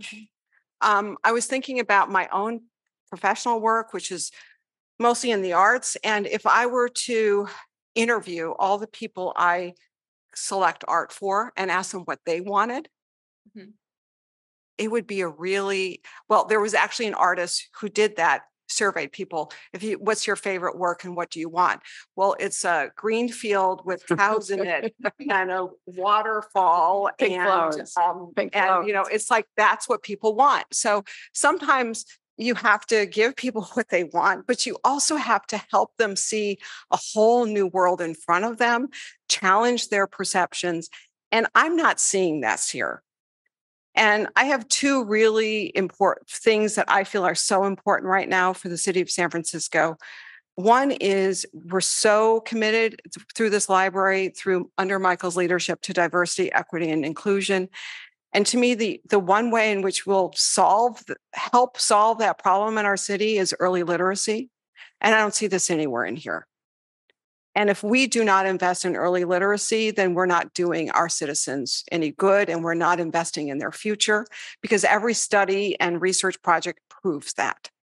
And I don't see that as like we've got to get on the bandwagon and really make that happen. Um, the second thing is, I think in our society right now, oh, I think democracy is at stake. And I think libraries are the source of democracy and the future of democracy in our country. And if we don't take a stake in that, I think we're missing the boat. Um, so those are two of my kind of areas that I think are not present here. Um, I do think that this could apply to a lot of different libraries, but how do we really become leaders? So, yes, I love the idea that we could become this center for all these social agencies in our community.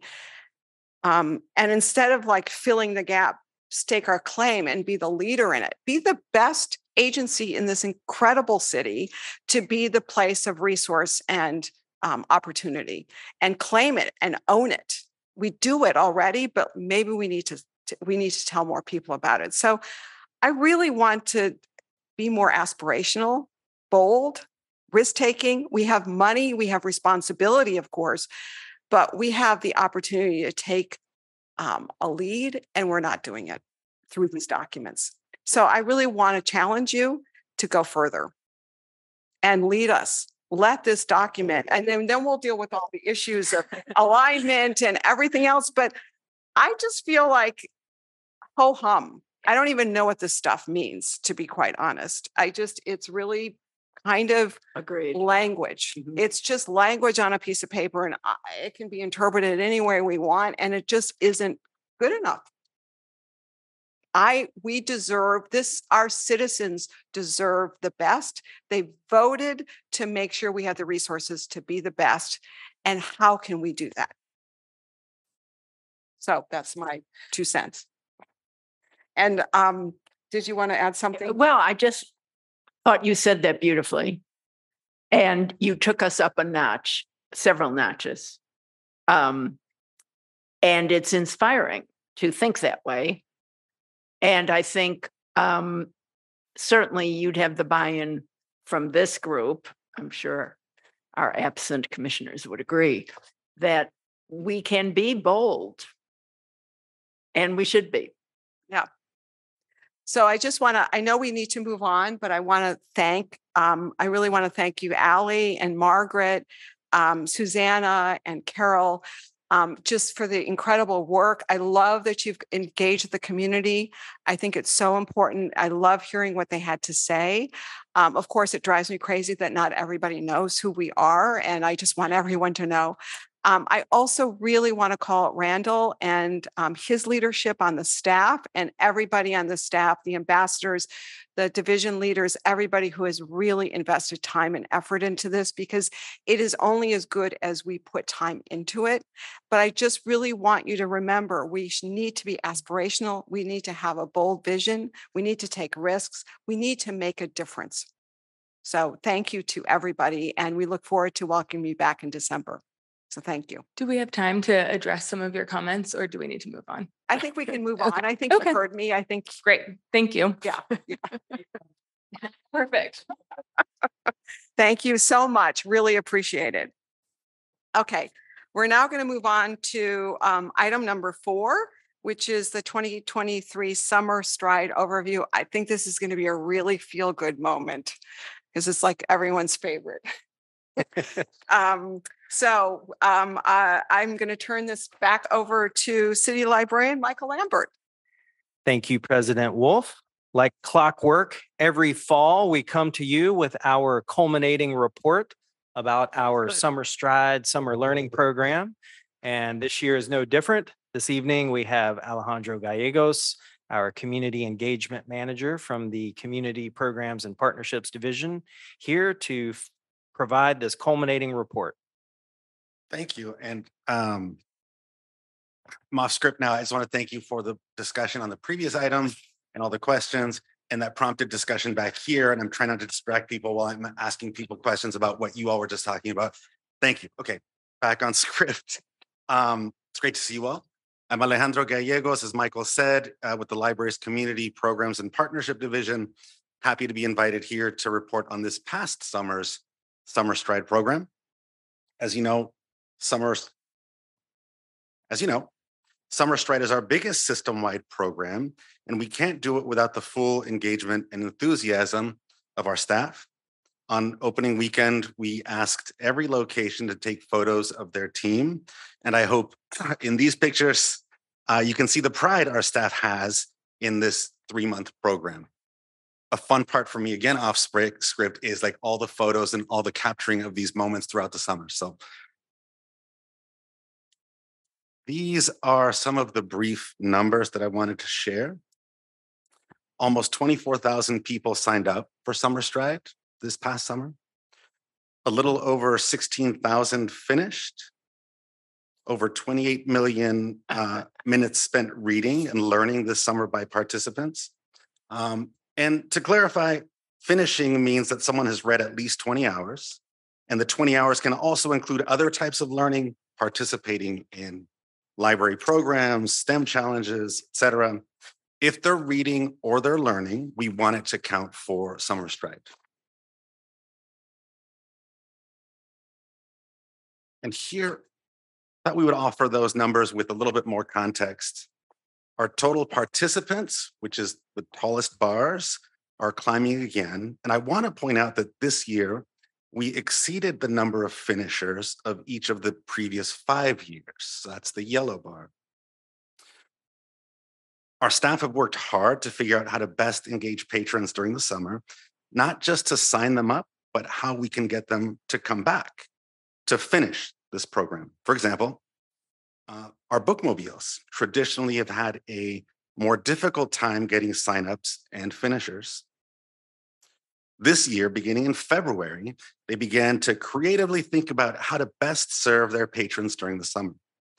This entailed working with partners, especially Rec and Park, to find camps, programs, um, parks, and changing their entire schedule to prioritize those stops and visit them, visit them weekly instead of monthly during June, July, and August.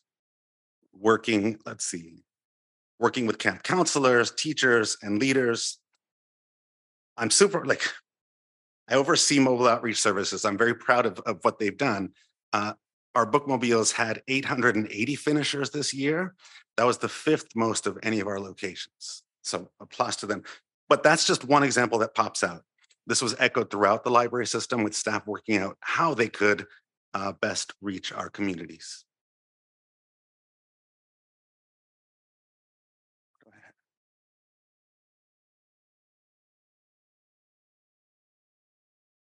Now, now on to some photos about the around the library system, and I'll try to point out some of the themes that we've emphasized this summer. So here's the Marina branch, and you'll notice examples of two of our recurring themes. Number one, being outdoors, and number two, STEM. And I think it's here. Yeah, get a look of that um, bearded dragon. You'll see him or her again soon. So not only is this a photo of the outdoors, this is also off-site, not at the library. Our libraries have shown we can be flexible. We can meet people where they are. And this here is at the Noe Valley Town Square. Our patrons have told us they appreciate outdoor experiences, particularly during the summer. And I want to point out the photo with, um, with a youth volunteer our branches were able to train and guide over 300 youth summer volunteers, teens who gave up their time, excuse me, teens who gave up their time um, to help at their local library, signing up Summer Stride participants, giving out information, and demonstrating our STEM programming, among other things.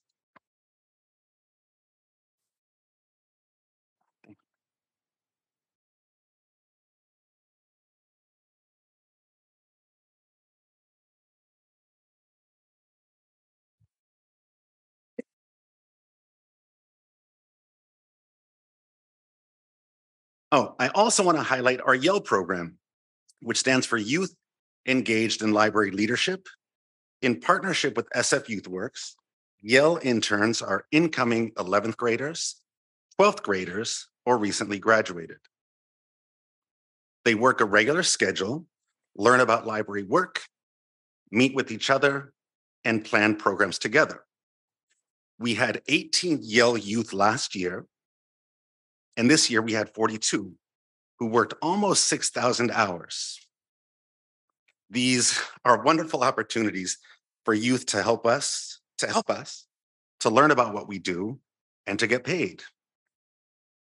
Ileana Pulu guides and coordinates this endeavor along with participating librarians who make it happen.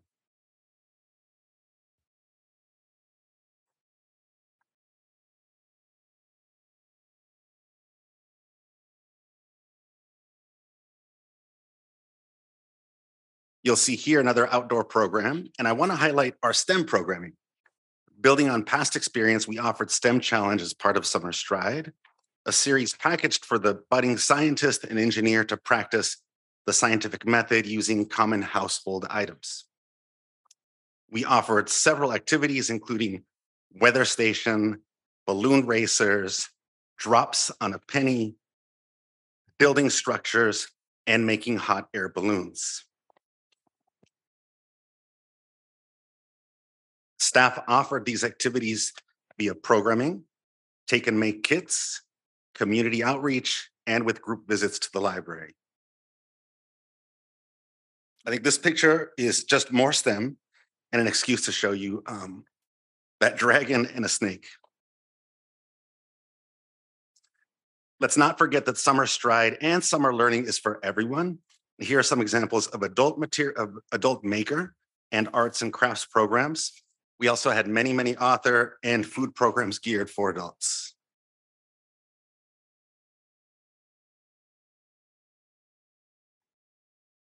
Oh, I love this.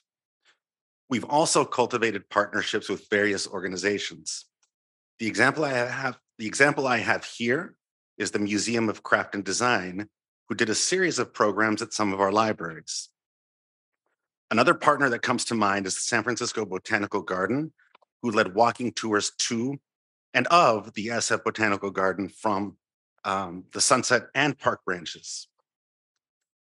As an aside, those went well enough that we're working with them again this fall. Also, some of you might have been to um, our event at out at the new farm over near Heron's Head in the Bayview. It's a partnership that started last year and was continued in a bigger in a bigger way with music, activities, and um, a theme: farm animals, farm animals running around.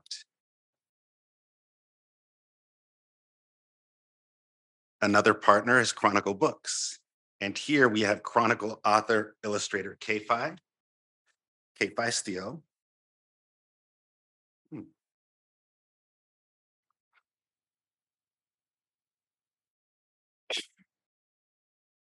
She was selected to create the artwork for Summer Stride. You'll see her here with author Mac Barnett doing a program at the Ortega Branch Library. And they're, oh, they're all holding our beautiful Summer Stride Prize tote. Here's some original artwork by K-Fai produced in one of her workshops. And over there on the right, I want to highlight another partner, our National Park Service, along with the Parks Conservancy. And here's a photo right here. Mm. that is a trip from Visitation Valley all the way to Muir Woods.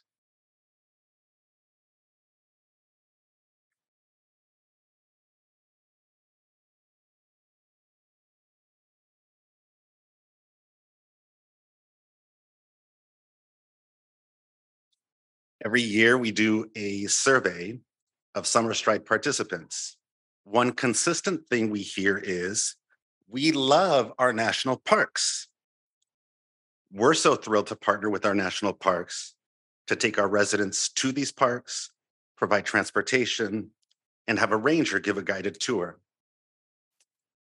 We had 10 trips this year, originating from Ingleside, Bayview, Main, Western Addition, Mission, Viz Valley, Sunset, Chinatown, Bernal Heights, and Ortega.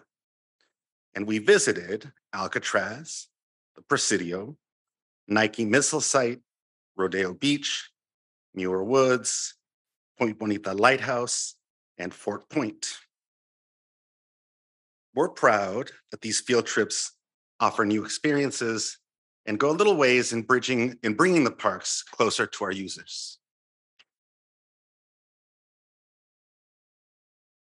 And here's a trip to Alcatraz, which included an art workshop with K-Fai and a tour of parts of the island that aren't usually open to the public. This is the type of special experience that we're so proud to offer and that exemplifies what we strive to do offer shared, joyful, experiences that bring people together, connect these experiences with the library, enhance learning with literacy and STEM programming, and be creative in outreach and engagement opportunities. And in closing, our summer campaign was very colorful. I hope you all were able to see some of the artwork out and about on our buildings, on transit shelters, on buses, on posters and bookmarks these are really fun, and I hope they show the joy that we want to bring our residents during the summer.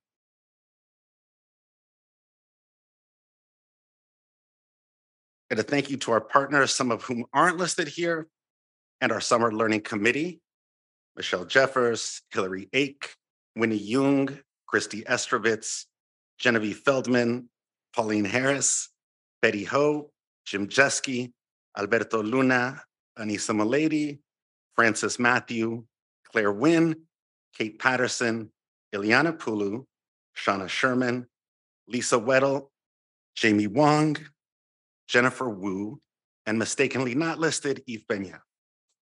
This committee meets every week, year round, to make this program a success.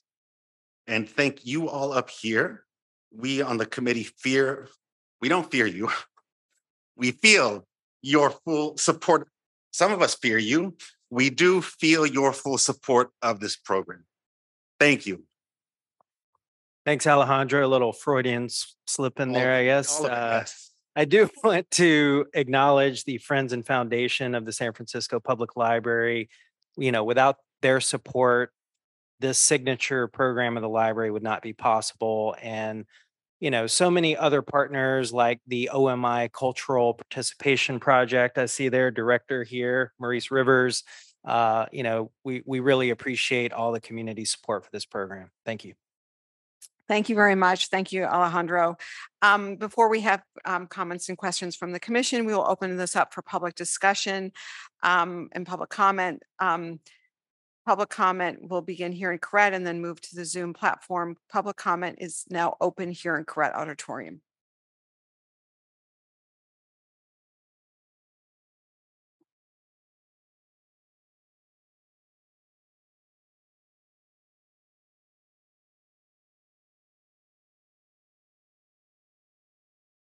Peter Warfield, Executive Director, Library Users Association, Library Users 2004 at yahoo.com and PO Box 170544, San Francisco, California 94117-0544. What a breath of fresh air. What a pleasure to listen to a program that seems to be very successful and actually has something to do with what a library's primary function is, which is uh, to inform, educate, entertain, and so on, uh, with something having to do with books. Um, I noticed that some of the things that the uh, reasons for why li- in your previous presentation, we saw what the group discovered were reasons patron love the library today. And I didn't see anything about books, and I didn't see anything except for the ebooks and audiobooks, which I didn't see in the photographs, uh, and in particular, reading. Uh, maybe story time counts, but this is folks actually doing the wonderful thing which they can do at the library, which is use the facilities the library has, in particular, the wealth of books that the library still has. Um, I noticed that I didn't see a call for what the strategic planners said people were asking for, things that they wanted, the top things, top desired library amenities were a cafe at the library, a game room, and more event spaces. Well, I don't know if that ever came up in this report. It doesn't seem that there was a big demand or a lack of any of those things in what we saw here. I think that the library does have still before it gets rid of all of its books or all of its physical books, I think the library still has a wealth of wonderful materials of all kinds, including print books, including for those who want them, ebooks, except that nobody who doesn't have access to the necessary stuff can get. Those folks who don't have that access are, are kept out. And so free and equal access is not exactly happening when that is the case. But in this case, it looks like everybody had access. I'm not sure how. It looked like there were books available and people had them and people were reading them and enjoying them and connecting them with activities. Uh, I certainly think the library could do a great deal more to encourage its own, its use of its own quite substantial facilities that have to do with its core functions, the books that are available, the information that's available, newspapers, magazines, and so on. And thanks very much for the report and for the existence of those things still at the library. Thank you very much. Any further comment here in Koret Auditorium? Seeing there's no further comment here, I'm going to turn it over to operations. Operations, if there's any um, person participating via the Zoom platform, please put them through for public comment. Thank you. Madam President, at this time, there are no commenters in the queue. I will pause briefly to allow anyone who wishes to do so to raise their hand.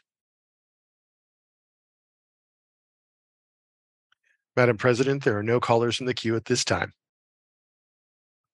Thank you very much, operations. Seeing that there's no further public comment, um, public comment is now closed on this item and we will open it up to commission discussion and questions.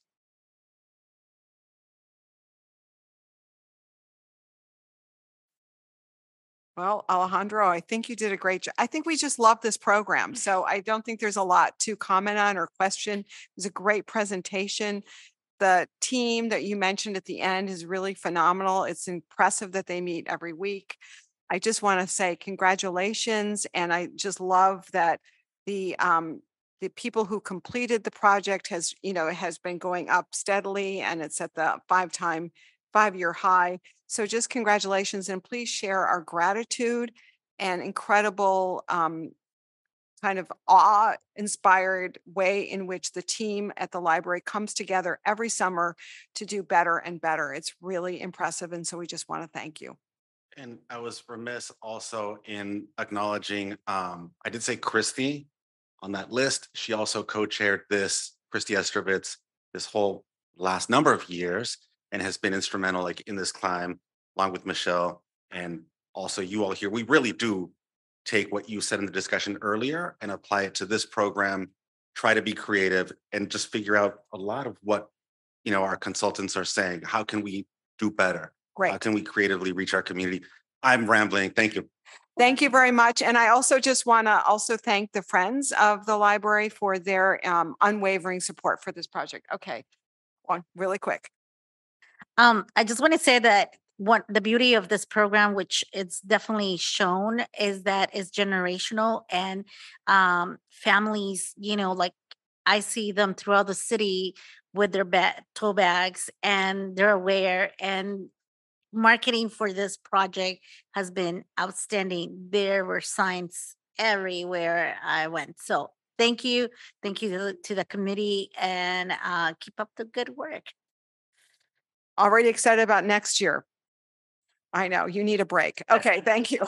Our first meeting was today about Yeah. 2020. Take a break, enjoy before like getting going for next summer, but thank you again. Thank Okay, so now we move to another feel-good presentation. Um, item number five, which is discussion on the city library, uh, presentation on the city librarian's report. So I turn it over to our fabulous city librarian, Michael Lambert. Thank you, President Wolf. We have a number of presenters this evening. And up first, we have our Chief of Branches, Rebecca Alcala Veraflor, with an exciting report on an expansion of hours of operation in our neighborhood branches. Hi, everyone. Good to see you. I just want to get myself settled, get my glasses on so I can read. As Michael said, my name is Rebecca Alcala Veraflor, Chief of Branches of the San Francisco Public Library, fearless leader of our 27 neighborhood branch libraries. I'm here today to talk to you about our branch service hours. So in 2020, something happened and we all closed. Um, you may or may not remember this. And so there was a lot that happened during that closure, as we all know. We had many people retire, we had many people resign, we had a hiring freeze. You heard all about the hiring freeze and the coming back to hiring last uh, month. So I'm here to provide you with an update on what that recruitment piece has done to make us get back to where we were before. So I'm going to go over some of our library milestones as we came back from this, just as a reminder. We started with SFPL to go, beginning front side service at uh, front door service at the Excelsior and the main library in August of 2020. SFPL Browse and Bounce Express in-person services begins in May of 2021 at the main Chinatown and Mission Bay branch libraries. Seven-day service begins at the main library in September of 2021 and in October of 2021 at the Bernal Heights, Eureka Valley, Merced, and Ocean View branches. We took a phased approach in reopening these branches because of our recruitment efforts and the hiring freeze. You know, we can't open doors if we don't have staff to assist um, our public. So we had to be very strategic in how we reopened our branches. Um, the last branch that opened to seven day service was the Noe Valley branch on 10 1 October 1st, 2022. I actually came and presented at that point. They had their open house that day as well. It was very exciting for all of us. All right, slide here. So, just to break it down a little bit for you of where we've been over the years with our public service hours back in FY 2013, we were open system wide 1,300 hours, a little over that. So that was in the days when we didn't have branches, all branches open seven days. Some branches were open five days, some branches were open six days, some branches were open seven days. We fast forward to FY 17, 18, you see that nice little jump. We incrementally started opening, but when we hit 1,462 hours back in FY 17, 18, that, if you remember, was Mayor Ed Lee said, more monies for the libraries. And we opened seven days across the board, all of our branches. We increased our capacity, we increased our service hours. And uh, in California, of all of the major metro areas, including this is why we're the best San Jose Public, San Diego Public, Los Angeles, and Sacramento. We are the only ones that provide seven day service. So this is amazing. Then you see that huge drop where we closed, and you can see the graph of our incremental return to service. So, just kind of a visual of where we've been. We had to get back to that. We were at the point, we had done our hiring. It wasn't going to be easy. We needed staff involvement. So they, we did this staff engagement. So branch managers were a part of this conversation that were impacted. What are we doing? What are our next steps? How are we doing this? Who's involved? What do we need to think about? um, having meetings with those groups and deciding on these go live dates, as we call them, of when we would finally turn back, return to those hours. So, you know, there's a list too under the approved hours. We had engaged with a number of internal uh, departments to help us with this. It's can't do it alone. We need a lot of people helping us with this uh, reopening or restoring hours. So here's just the full lineup of what our open hours are. In green are the branches, and in bold are the branches that had one, two, or three hours that were missing from their public service hours. And here you can see uh, more broken down of specifics of where they um, opened. I just, we have a number of branches that are now open at 10 a.m. on Mondays so it's, we have a lot of patrons who will come and wait at, you've probably seen them at the front door at one o'clock on a Monday waiting to come in or going to other branches that are nearby to come in. With these new service hours, we're able to provide more robust services, uh, possibilities for class visits, um, programs for elders uh, on these Monday mornings, which is really exciting to us. So all of these are the restored hours. We were just missing those 23. Let's see. Next, we've got some fun facts for you for SFPL trends, just some numbers about where our visits have gone. They've increased quite a bit. You've seen a lot of numbers from Randy and his team and RSA. Top locations for quarter one in terms of visitor counts Ortega, Richmond, Chinatown, Bernal Heights, and Sunset. Circulation, here we are again. You'll see the breakdown in, um, you know, between physical and E, which again, Randy has provided you that data before, but just so you can see what it looks like here. quarter one, in case you're interested, again, top presenters or top um, circulating branches in quarter one, Ortega, Richmond, Merced, West Portal, Portola, and Sunset Branch. Another one that is big on public computer use. We've got um, Richmond, Chinatown, Ortega, North Beach, and Excelsior.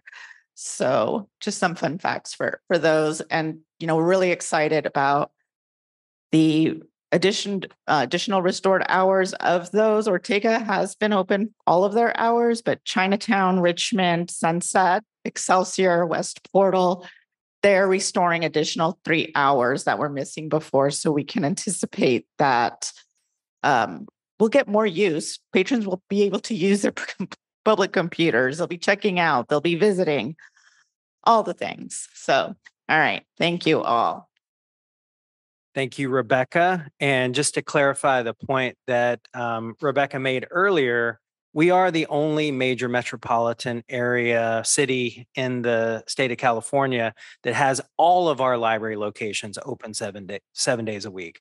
You know, these other library systems have locations with seven day service, but they don't have all of their libraries open seven days a week. So there is a, a big commitment to accessibility.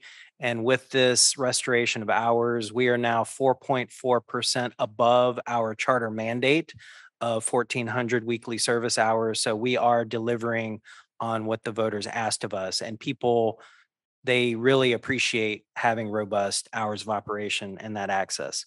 All right, next up, we have Ileana Pulu, our Youth Development Coordinator, and she has a report out on our annual celebration of Latinx heritage, history, and culture, Viva.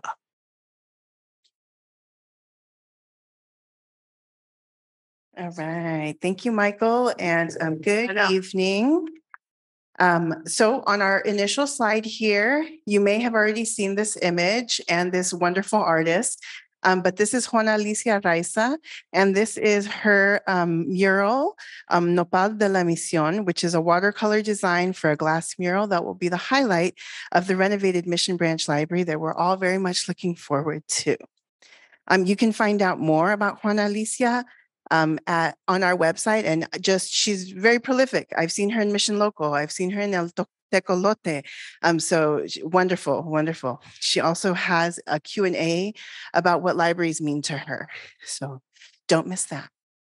Um, so here on slide one, our ones on the same page selection for September and October is Solito by acclaimed author Javier Zamora, um, which offers a powerful journey through his unforgettable migration from El Salvador to the United States, a narrative of courage, resilience, and the search for identity.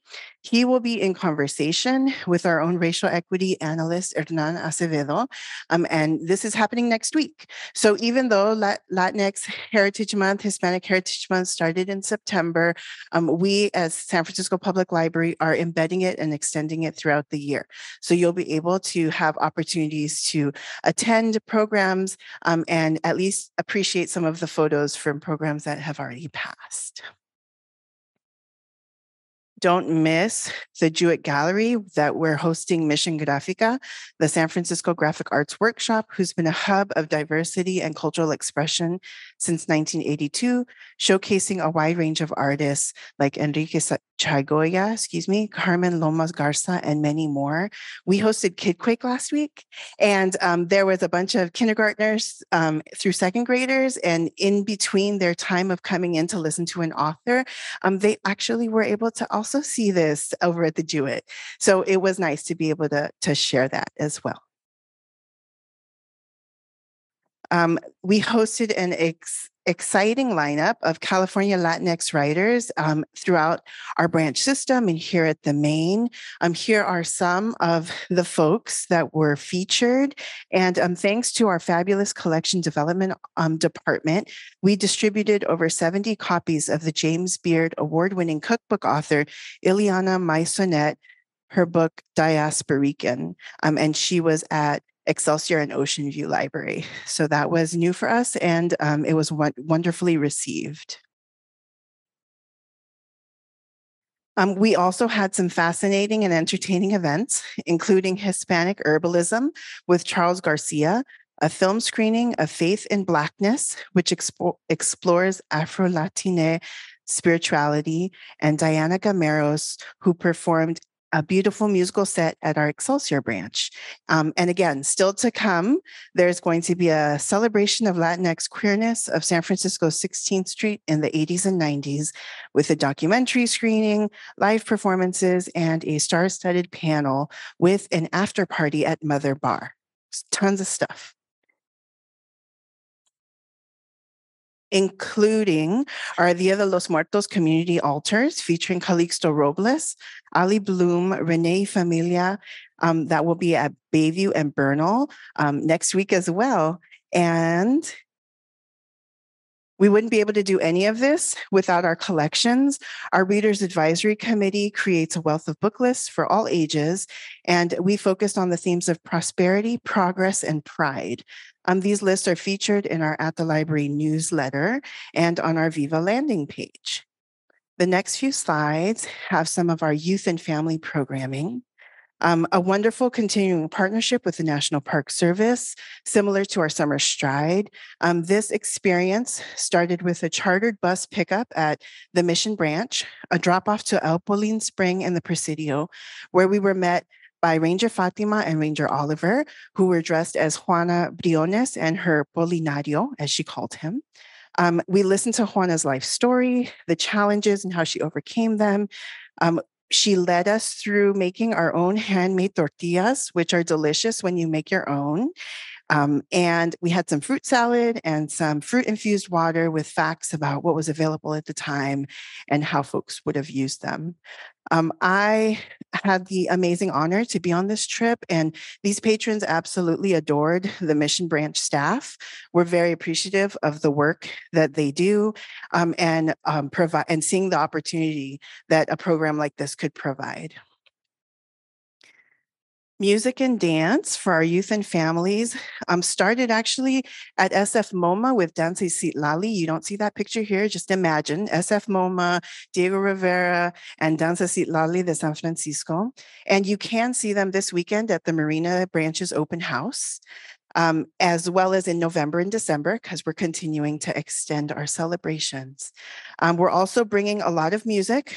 Um, Renee y Familia is a Bay Beats inaugural band, um, and um, we're also incorporating Kunamwakwe, who does Peruvian instruments, um, in addition to a couple other folks that we've had before and that we're trying out.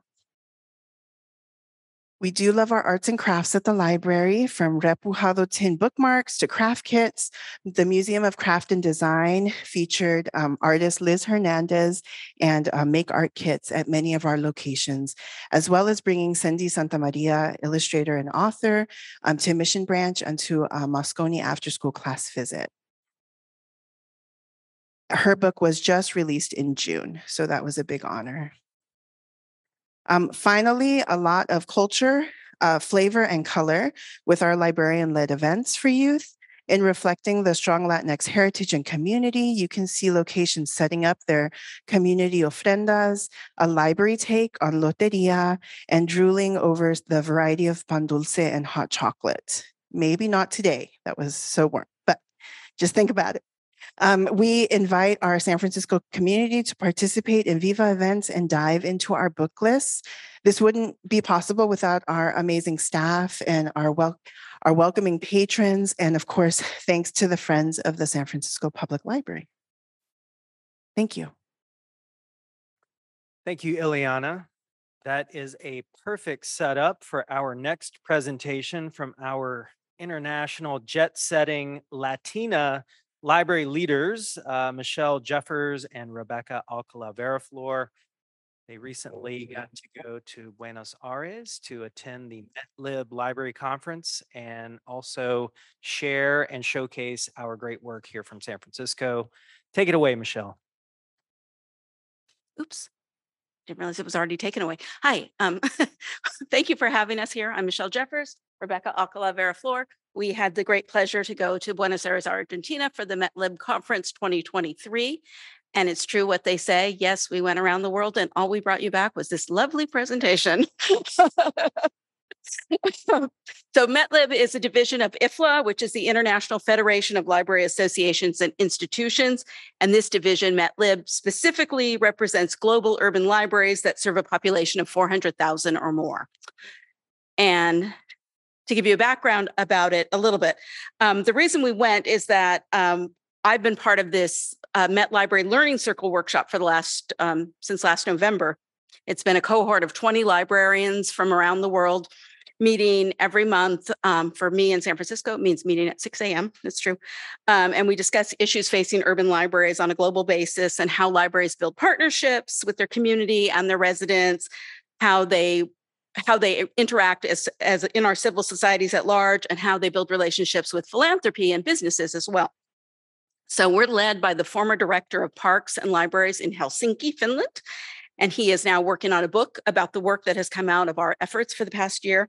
But our overarching presentation in Argentina was about convivencia, um, how libraries serve as learning grounds for the concept of convivencia, the idea that we are all in community together. And despite the frictions that occur, we all work are working for the greater good and you know kind of leaning into those frictions to be better at um, building a place that everyone is welcome. So the skills for convivencia, as as we noted, are things like um, that are so perfect for libraries are attentiveness and curiosity about the world around you, your care for the life of the city, uh, and able to have a global perspective on the work that we do, an aversion to the pleasures of painting, so not really seeing anybody as an other, recognizing again that everybody's welcome, and then building that central place in your community, which is the library. So, as I mentioned, this learning circle has been about 20 librarians, and about half of us made the trip to Argentina to present on our efforts and our partnerships and connections. So, my colleague in Chandahar, India, presented on the efforts to help seniors become less isolated and more connected through both digital connections and also crafting. Um, from Finland, we had a presentation on the growing multilingual staff that they're hiring at the Helsinki Library specifically to serve a more international community that lives there that speaks many other languages.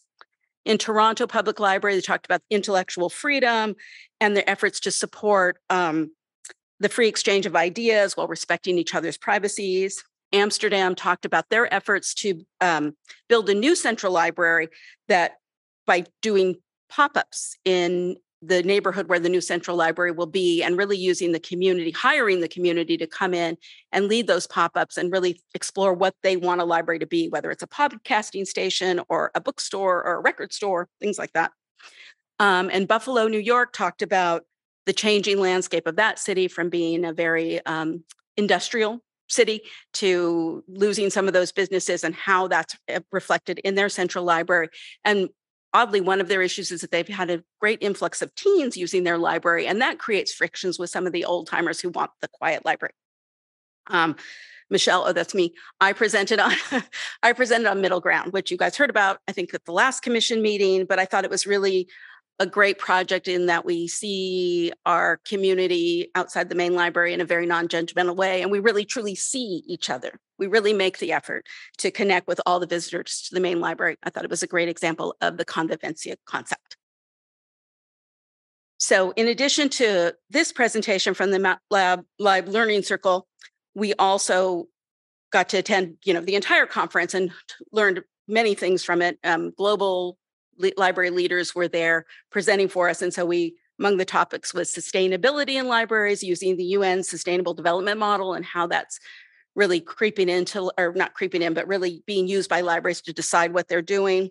Talked about libraries as cultural hubs. We saw how artificial intelligence is being concerning and, and an opportunity for libraries around the world and inclusion experiences. One of the great examples was from Columbia, South Carolina, how they use their staff to convene and facilitate community discussions with their with residents, with business members, philanthropists to really solve the pressing problems of the city of Columbia.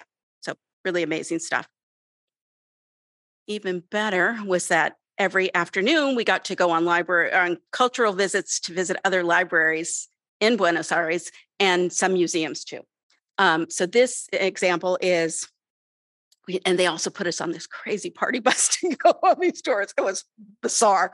But um, this is a visit to the Miguel Cané Library in Buenos Aires, which is a very small neighborhood library. It's about the size, I would say, of like our Ocean View branch. And the first floor is just is the picture in the upper right. Um, it's one of the things I learned there is that in there it's one of uh, one of 31 branch libraries in the city of Buenos Aires.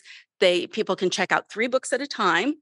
Um, there is an integrated catalog, but there's no integrated transfer. So if you want to check out a book and it's held at this branch, you have to go to that branch. You also have to return your book to that branch. There's no like ability to transfer items, even though they're they are one system.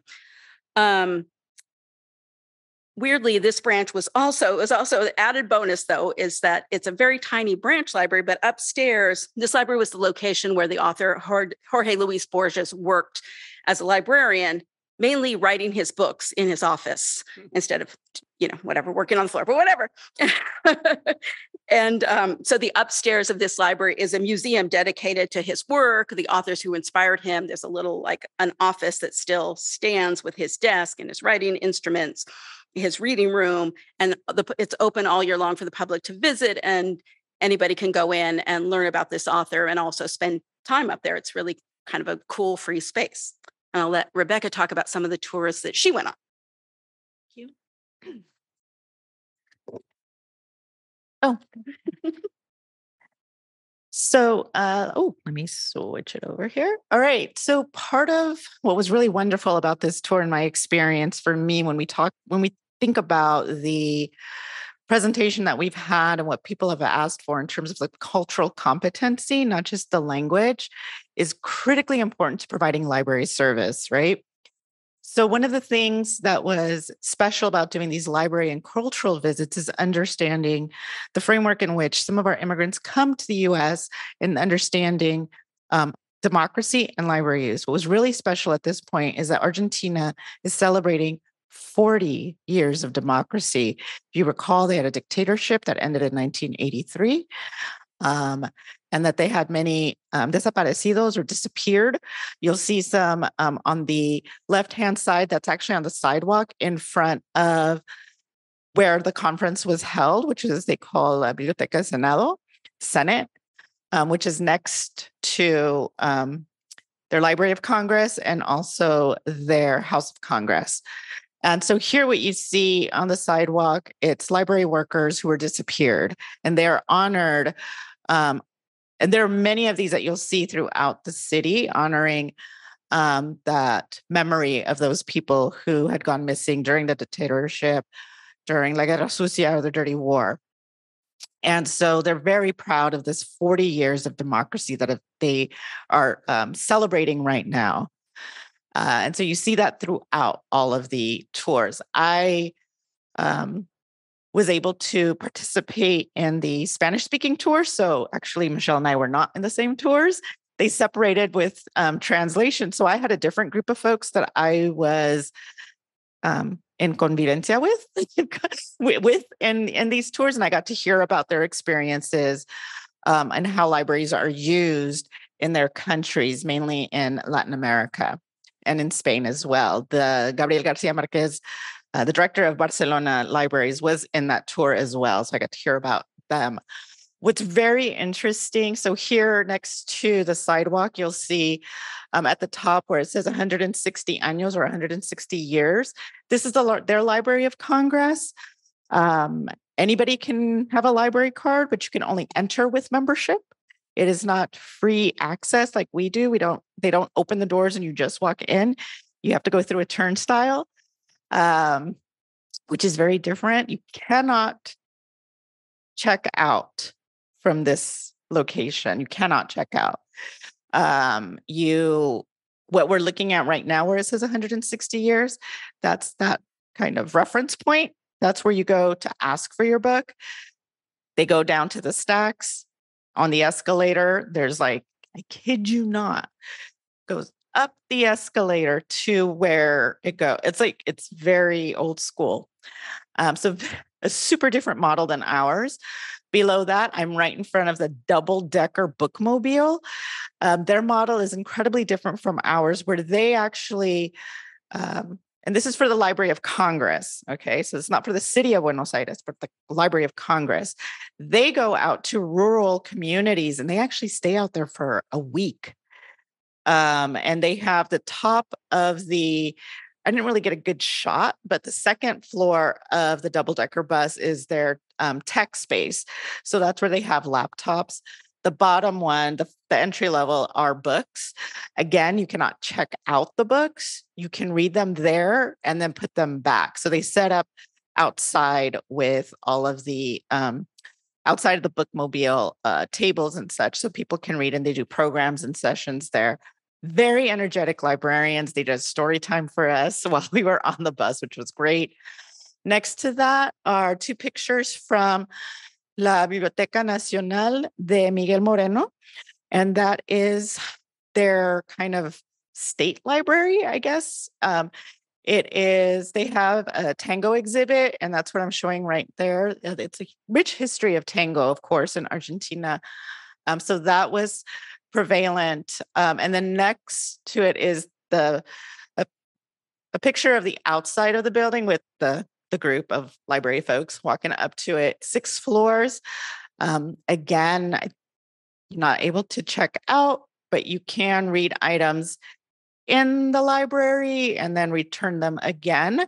And th- there's a lot of strict rules. And, you know, it just reminds me of how resource rich we are because when I would ask the other country, the librarians from other countries, like, or when I asked the question, like, so they check out? and they're like, no, you can't take them home. You have to keep them here.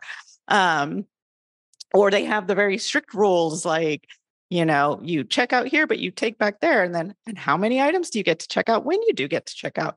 Three items. And then they ask me, well, what do you do in San Francisco?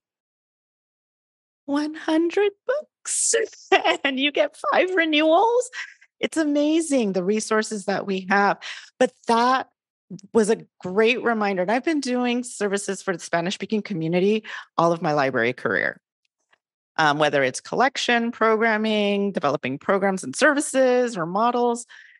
And this was a great reminder to me of that cultural competency that's needed when we're working with the public. Understanding really where they're coming from so that when they say, wait, I can check this out, we don't look at them quizzically and say, yeah, you can check it out. But like, yeah, here you get to check it out. Isn't that amazing? You know? So it was a great experience. I'm very excited and honored that I got to be the chairperson here for Michelle and her program. Um, and so, yeah, I'm happy to ask any questions, but I will say the Librarian of Congress is really interested in what we do here. Thank you. Thank you. Thank you, La Jefas. Yes, Las Jefas, yes. And that Take it. concludes the city librarian's report. Um, thank you very much. Um, great presentations from uh, Rebecca, from Ileana, and um, getting a little tourist um, view of the library system in um, Brazil. Um, we will open this up for public comment. Uh, first here in Koret and then move to the Zoom platform. Public comment is now open here in Koret.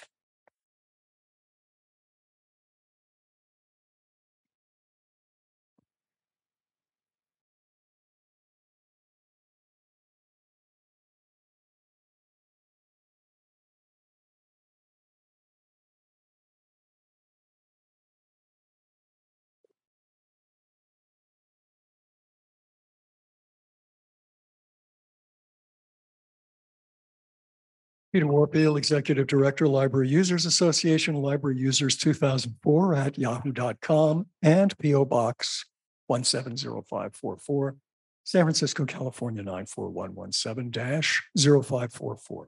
So first of all, thank you for the presentations very much. Certainly have a lot of questions and perhaps comments, but I'd like to uh, focus primarily on the hours. Um, you have increased the weekly service hours by 23, but there's only one out of 13 locations that has had a single minute added to the evening hours. And if you look at the library's every five year surveys, and I'm serious, the library has done surveys every five years by law about what people want. And one of the things is, what hours would you like? And in every instance, almost without exception, maybe one or two branches because of particular programs, folks have said they would like, if they could get more hours, they'd like more evenings and weekends. And this is an example of the library being apparently unwilling or unable to listen yet again to what the public wants and to either manufacture consent or manufacture the illusion of consent or just not ask anybody at all. Or if they've asked, just ignore it. Why is this? The library has also cut back from the number of days on which you can go in an evening after six o'clock to any location. It used to be four nights a week.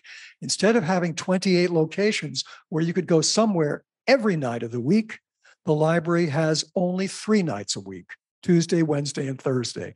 It has continually shrunk that, as well as the evening hours now in every location or only eight o'clock, where in most instances there were two or three nights nine o'clock closures. Yet that's the most desired according to the library's own surveys.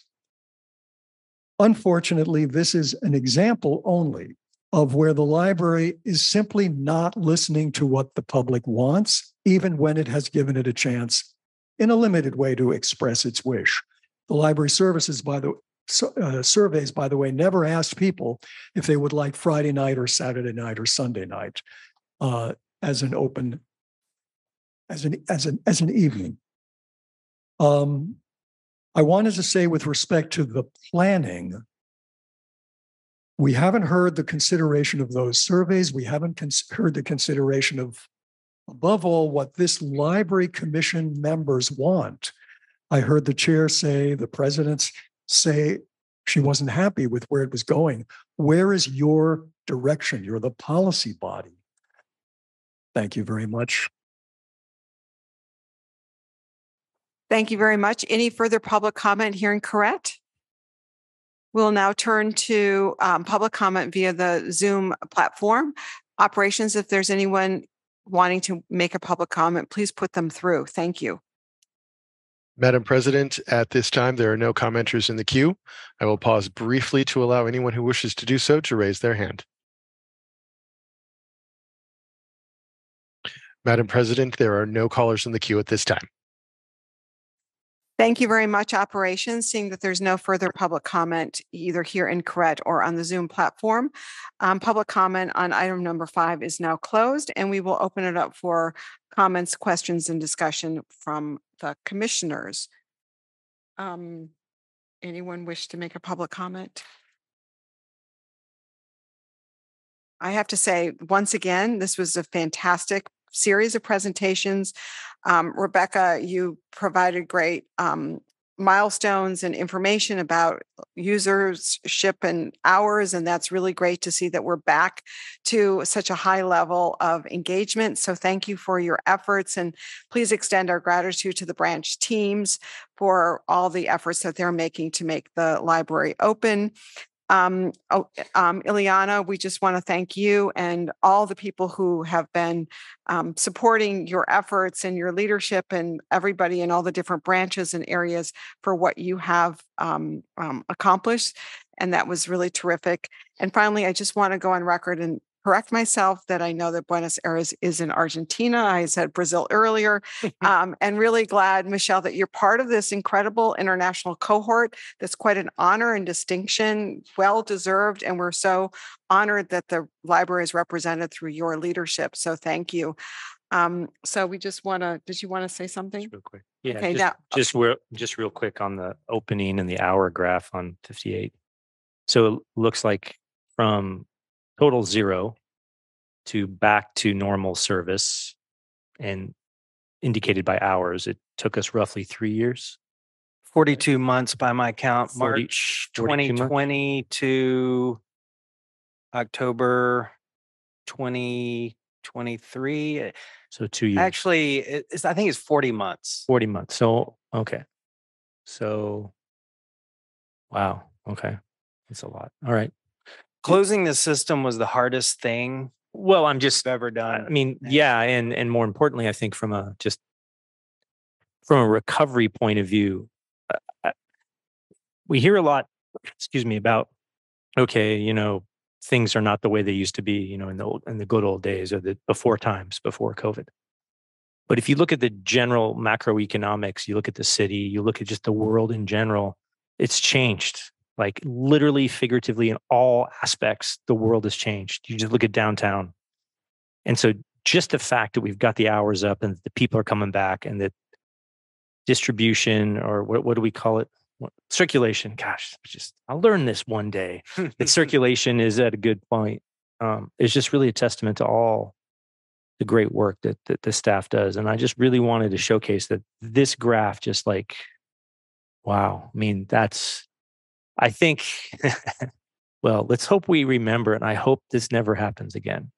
We ever go through one of these pandemic things, we really need to think about this whole strategy because clearly it impacted a lot of people and hurt a lot of people. So kudos to everyone for doing this. This I know how hard this is. Thank you. Good job. Uh, Thank you for that, um, Jarie. And we know that it entailed not only the branch staff, but like human resources for rehiring. I mean, it really took a village, a whole community of nine hundred staff to make this work. So I just want to thank everybody for that.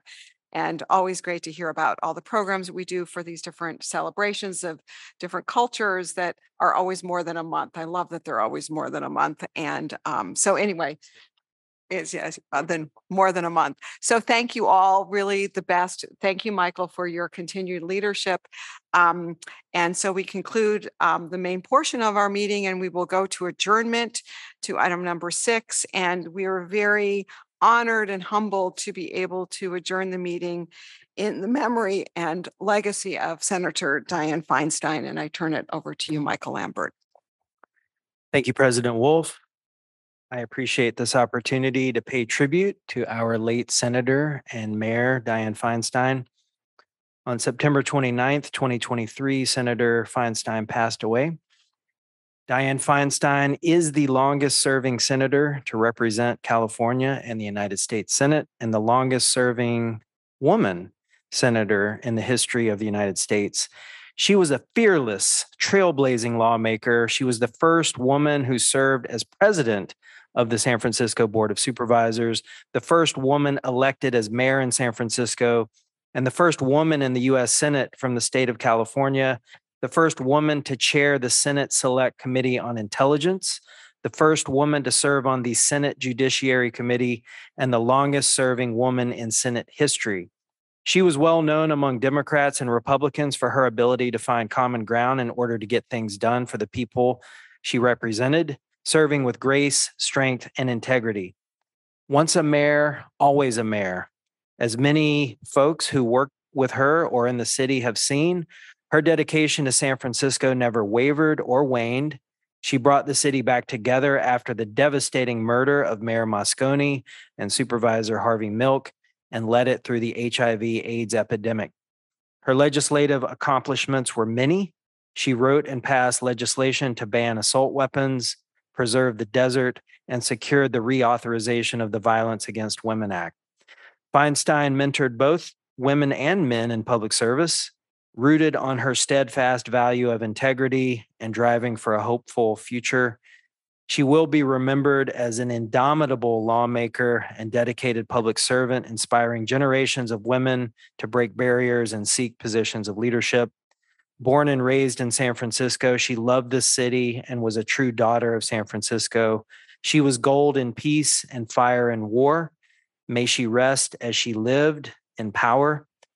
I appreciate your consideration of adjourning today's meeting in her memory. Um, Connie, could I add something to that? Should we, During public comment? Um, I, I think it's fine. Yeah. Yeah, go ahead. Sure. okay. Um, that was a beautiful tribute, and I just wanted to tell a brief story how um, I met Dianne Feinstein. When we moved, and this sort of confirms everything that the strategic plan is working on. When my husband and I moved to the Bay Area, I didn't have a job and I didn't have any friends. Um, and I went to the Mill Valley Library. And the Mill Valley Library had some kind of women's, you know, they had a thing on a billboard and they were running groups for women talking about jobs. I don't know what it was. Anyway, I went to this gathering and there were maybe 10 women and we had to go around the table say what at this moment would our dream job be and i said my dream job right now this was 1975 would be to work for dianne feinstein she it was her first run for mayor and there was somebody sitting next to me and she said oh well i have a friend call my friend hmm, and that friend called that friend and that friend called that anyway that encounter developed into a lifelong relationship with Senator Feinstein. And it started, I realized I hadn't even thought about this till today. It started at a library. So, Bravo. The power of a library. the power of a library. Thank you. Um, we will open it up to public comment before we return to the um, comments and voting for adjournment in honor of and in the memory of uh, Senator Dianne Feinstein. So public comment is now open in Koret, and it will be followed by public comment from our Zoom um, participants.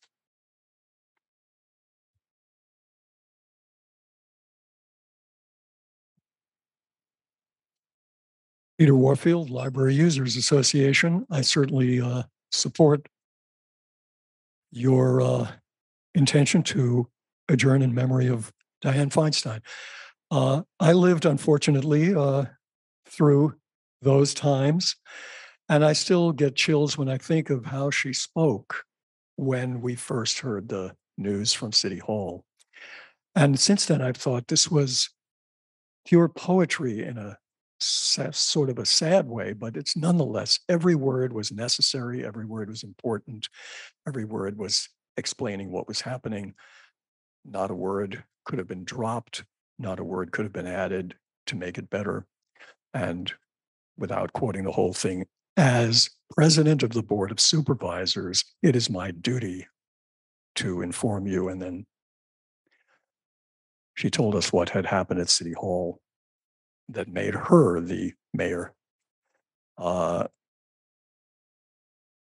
I did want to go again and say that there were many questions that you raised during the discussion here on the library business. Uh, and thank you to Commissioner Mall for that lovely story. Um, there are many things that were raised here. I think in particular, Commissioner Mall's question about why weren't we included. I think there needs to be a process for us and anybody else who would like to say something about this to be, be able to respond to public calls, repeated public calls in different locations and at different times to participate.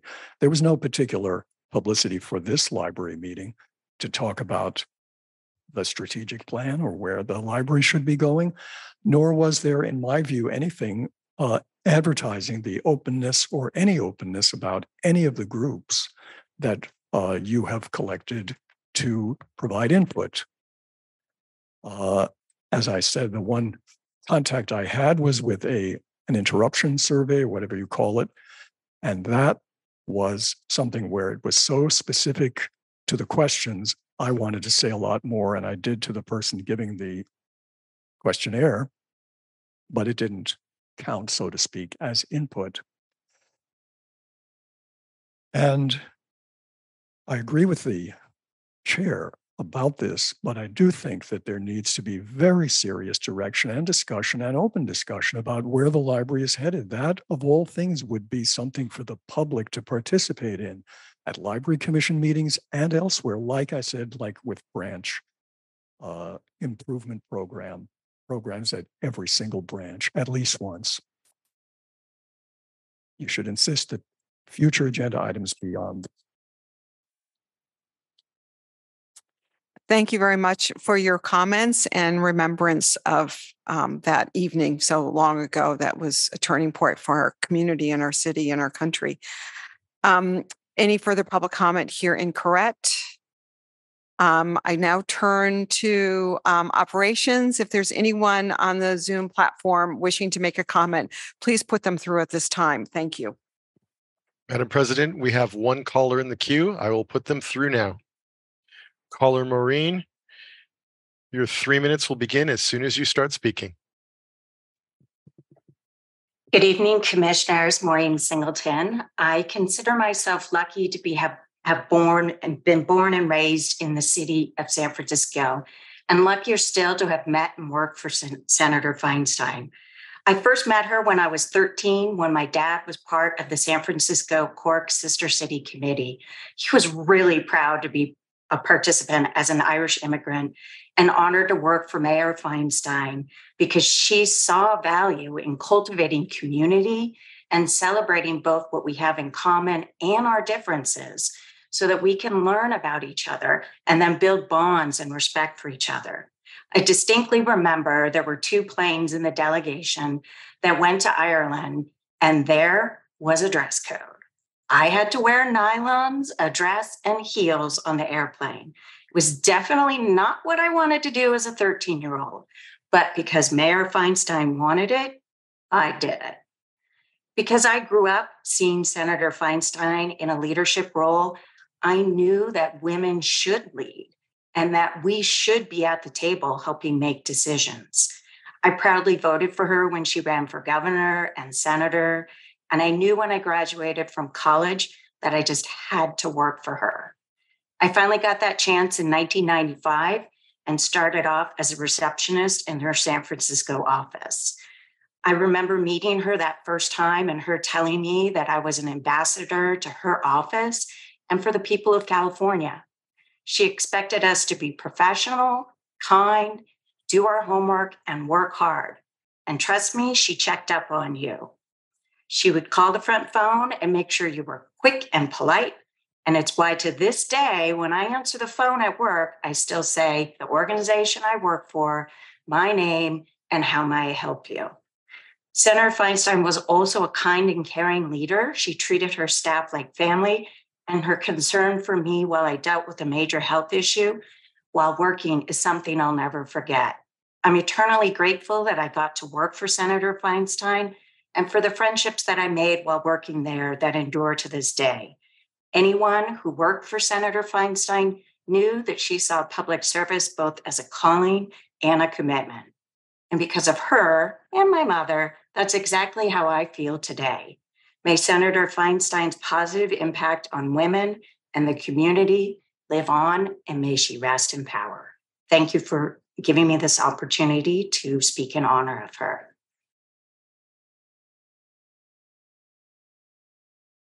Thank you, caller. There are no additional commenters at this time, Madam President. Um, thank you very much. And um, um, thank you to Maureen Singleton for her very moving and personal story that was quite inspiring. Um, seeing there's no further public comment, public comment is now closed. And um, we now turn to uh, adjourning the meeting. Would someone like to make a motion? Um, I'd like to make a motion to adjourn this meeting in memory of Senator Dianne Feinstein. And do we have a second? Second. So we have a motion from Commissioner Lopez and a second from Commissioner Mall to adjourn the meeting in memory and honor of the legacy and contributions of Senator Dianne Feinstein. And I'll take the roll call. Commissioners, please say aye or no when I call your name. President Wolf? Aye. Commissioner Mall? Aye. Commissioner Lopez? Aye. Commissioner Bolander? Aye. The uh, motion passes unanimously. Thank you very much for coming. Thank you, fellow commissioners, for all your great comments and to the great staff of the San Francisco Public Library for making this meeting so meaningful. And we will see you in November. Thank you.